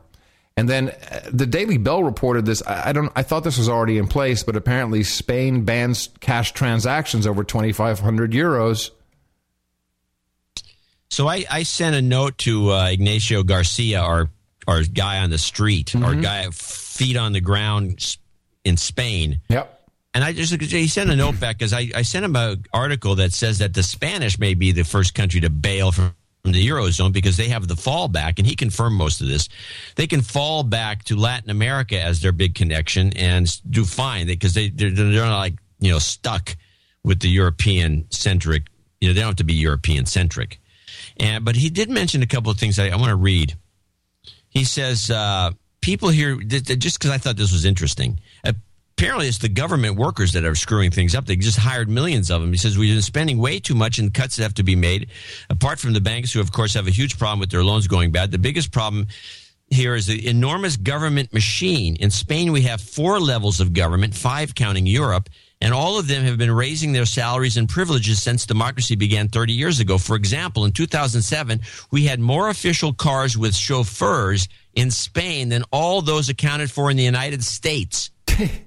All of Awesome. them, the highest level Audi BMWs. And you usually say about the waterworks people having huge salaries in small towns. Here it's not so much salaries as up to 50 people doing the same work as I was doing 20, as I, one person was doing 20 years ago. He goes on and on about this. And uh, this is kind of interesting. And, and he was more concerned with the irony of the fact that that Bankia that everyone keeps saying is going to be broke. Apparently, in the year 2000, says it was the world's one of the world's greatest banks in the world, best yeah, banking sure, in the world. Sure. um, what can you talk about? What Garcia does? How does he? How does he garner this knowledge? He's unemployed. Okay. Does he He's have? an engineer, as far as I know. Okay. Okay. He's a good guy. You know, if you go to No, if you go uh, to Madrid, Absolutely. he'll take you out into the bar scene. You get to have some fun. All right. I think. I think we've pretty much shot our wad here. I don't know. Do I have anything left on the list? Yeah, you had. Um, The malware thing is kind yeah. of interesting. Is this the uh, the flame thingy? the flame thing? There's a guy I was watching uh, Nation's Treasure, and they had this a couple. Of, they had a CIA woman who's now with some think tank. Wait, Nation's Treasure? That's good. That's a new one. The nation's treasure, the PBS NewsHour. So they had this CIA woman on, and she actually started cringing. She wasn't with the CIA anymore, supposedly, and she was a bookkeeper for the CIA or something. She had a crazy position. But this guy, who was a security guy, he just brought this up at the end, and I thought it was the most interesting of anything uh, anyone has said about this malware thing, which makes me wonder what the point of it is. For one thing, it's a 20 megabyte file. So it's not like some sneaky little virus. And then he, he, he kind of discusses it here. Uh, absolutely. And so there's definitely research ongoing right now. It may take some time to really unravel this, as it is a fairly large and sophisticated piece of code. However, most of the security experts that I've spoken with and, and different people in the community have generally come to the conclusion, and this may be somewhat flawed at this point, that this is not actually anything that new. In fact, most of the capabilities that seem to be within Flame, we've seen for over 10 years. Uh, in fact, these monitoring capabilities and the ability to get keystrokes from a keyboard or turn on the microphone on a system, we've had those for quite some time. So, in fact, what we're seeing here is unique only in the sense that it's all bundled into one piece of malware and that it's been deliberately put out again, uh, to specific targets that really raise some different questions. The malware itself does not really seem to be that unique other than that. All right. I will remind you, John. Dave Shackleford and Catherine Lotrionte. Thank you both John, very much. I, I will remind you that I said, now this has got to go back a year and a half ago. I said, Uh, that Google is really the the virus, and that they, you know the capability to listen, to turn on your microphone, turn on your cam, all the stuff. It's all coming, and here it is. So it's called Flame, and I'm not quite. What is what? What do you think is the the? I mean, there's code in here somewhere. This Flame. I don't. Thing. I have not figured that out, and I'm wondering if this is not actually a distro as opposed to any real malware. Well, I have. In other words, yeah, I, I, have a report that might help us out here. An extremely powerful computer virus is attacking computers across the Middle East, but especially in Iran. That news came today from a Russian security firm. It said the flame virus can turn computers into spy tools that even pull information from nearby cell phones. Iran blamed Israel for another virus attack two years ago that disrupted part of Iran's nuclear program. Today, Israel would not confirm or deny a role in this new attack. And how does that work? How do you pull in information from nearby cell phones? What is that? I know how to do that. Well, how it does it. With Bluetooth, maybe. No, it turns on your microphone. Yeah. And listens to you talk on the cell phone. So, but you have to be on the same network, I guess. No, you'd be you have to be near the microphone. No, no, but it says that the, that the, the the flame is installed on your computer and then it can activate nearby cell phones. How does it that never, work? He doesn't really say that. I mean, it's. Uh, I think what he's referring to. I, I don't know. I mean, it, maybe the Bluetooth does have something to do with it. But when this thing is decoded, it's going to be or. De, uh, D, what's it called when you reverse engineer it? It's going to just have like all kinds of modules. It's well, yeah. No, I, think, I think it's a distro. I think they sent this out. So you need modules. We got them all. They're all in here. I'm thinking it's Google. Well, it could be. That makes the most sense. It, well, to you. Yeah, but if to any, me, I, none of it makes sense. Well, there's only. I, will tell you, there's only one program I know of that uh, can access your hardware in such a manner, can store data, large amounts, by without you know you have to actually say no, I don't want you to do that, and that's Flash. Yeah, Flash, Flash has has all that capability built right into it. And well, Flash and Flame, there's your connection. There you go. Oh, there you go. I like that. And you know, and and Flash has been upgrading a lot recently. If you haven't yeah, noticed, I wish it would just go away. Is there a way to can we does, can we deconstruct Flash? Reverse engineer was the word you're looking for. Thank you, chat room. Yes. Reverse engineer. I don't know. Maybe. I'm, I'm, thinking. I'm thinking Flash has something to do with it. I'm. Uh, I'm not buying this Israeli bullcrap at all. Not for a second. Um, but it doesn't surprise me. And you know, and who's got the time? Yeah. Who's got the time to listen to all that bullshit? You remember? So I have. Yeah. I was going to say. Remember, so I have one last clip I want to get out of the way. Okay. Just to bring back the the real thing that's going to go on in the next six months is the money that's going to be pouring into these media companies. And I didn't realize now it's it's like, looks like a race.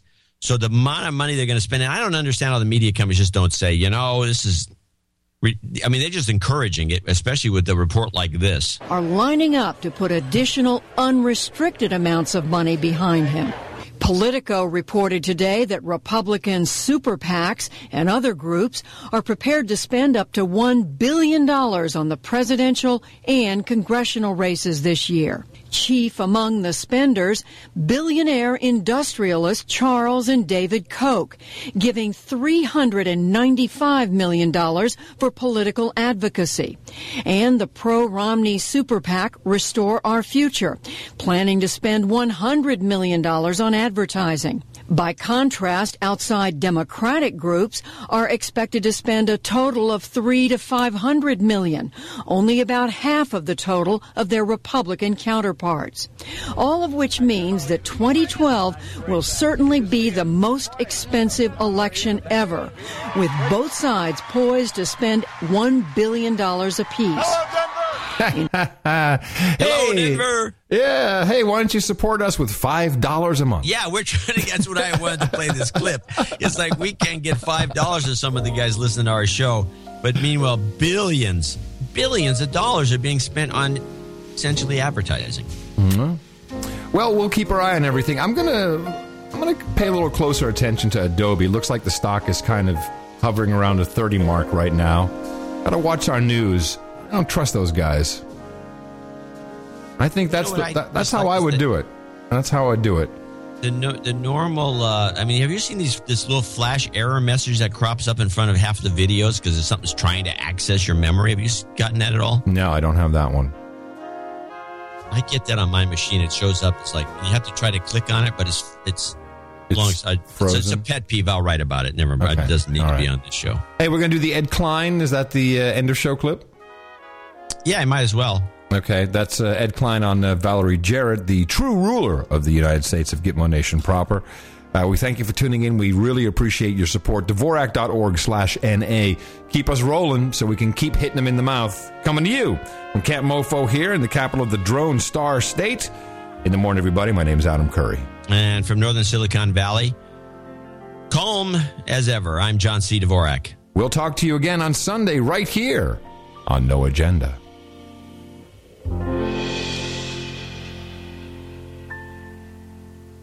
Valerie Jarrett has a mysterious hold over the president and the first lady and has influenced the president to make some unwise decision.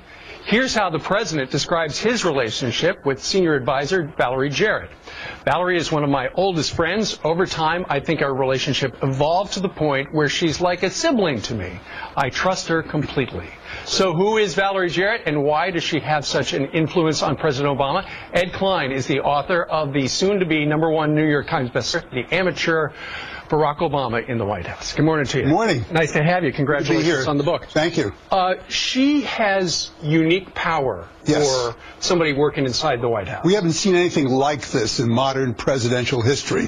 One person who's the best friend of the First Lady and the soulmate of the President, who is the last person to leave the Oval Office after a meeting, goes upstairs to the family quarters, has dinner with the President, goes on vacation with him, has his ear, is de facto President of the United States. Wow, that is big. Well, let's talk about her resume. Does she have the resume to have this job? No, she doesn't. But what she does have is the trust of Michelle Obama, number one, whom she hired in Chicago, and the president who uses her as his gatekeeper. She keeps away people who might come in and in some way embarrass the president, um, try to get him to do things that he doesn't want to do. She she is the radar for the president and the first lady. Uh, let- uh, you refer to in your book. You talk about she has also been responsible for much of the incompetence and amateurism that have been the hallmarks of Obama's time in office. Let's talk about some of the things. Uh, the SEAL Team Six raid that killed Osama bin Laden. This is the one time that the president that I know of didn't take her advice. For months, she argued that he should not send a SEAL team in there because she was afraid that if it didn't work, it would be a political disaster for him. He did not take her advice that one time, and it, things worked out very nicely. Right, and that's the biggest thing of his uh, administration That's because right. they were going to hang their hat on health care, but David Axelrod said, Mr. President, don't do it. And she said, do it, go for broke. You came here to engineer social change in this country. I mean, she's a very, very liberal person. And she, for instance, uh, urged him to uh, put that mandate on church-related organizations that were required to give free health care for contraceptives. This was against the advice of Joe Biden, the vice president, against the advice of Bill Daley. Bill Daley brought Cardinal Dolan into the Oval Office to try to get the president to reverse himself. And when Valerie Jarrett heard that, she went to the president, blew her stack, and Bill Daley was shortly ushered out. Yeah, more powerful than the chief of that. That's something. A lot of people were curious why on earth would the President of the United States have gone to Copenhagen to push for the Summer Olympics to go to Chicago? Well, she used to work for Mayor Daley, the mayor of Chicago. Is there a connection? A big connection because um, if the Olympics had gone to Chicago, there were billions of dollars that would have been spent on building Olympic uh, infrastructure.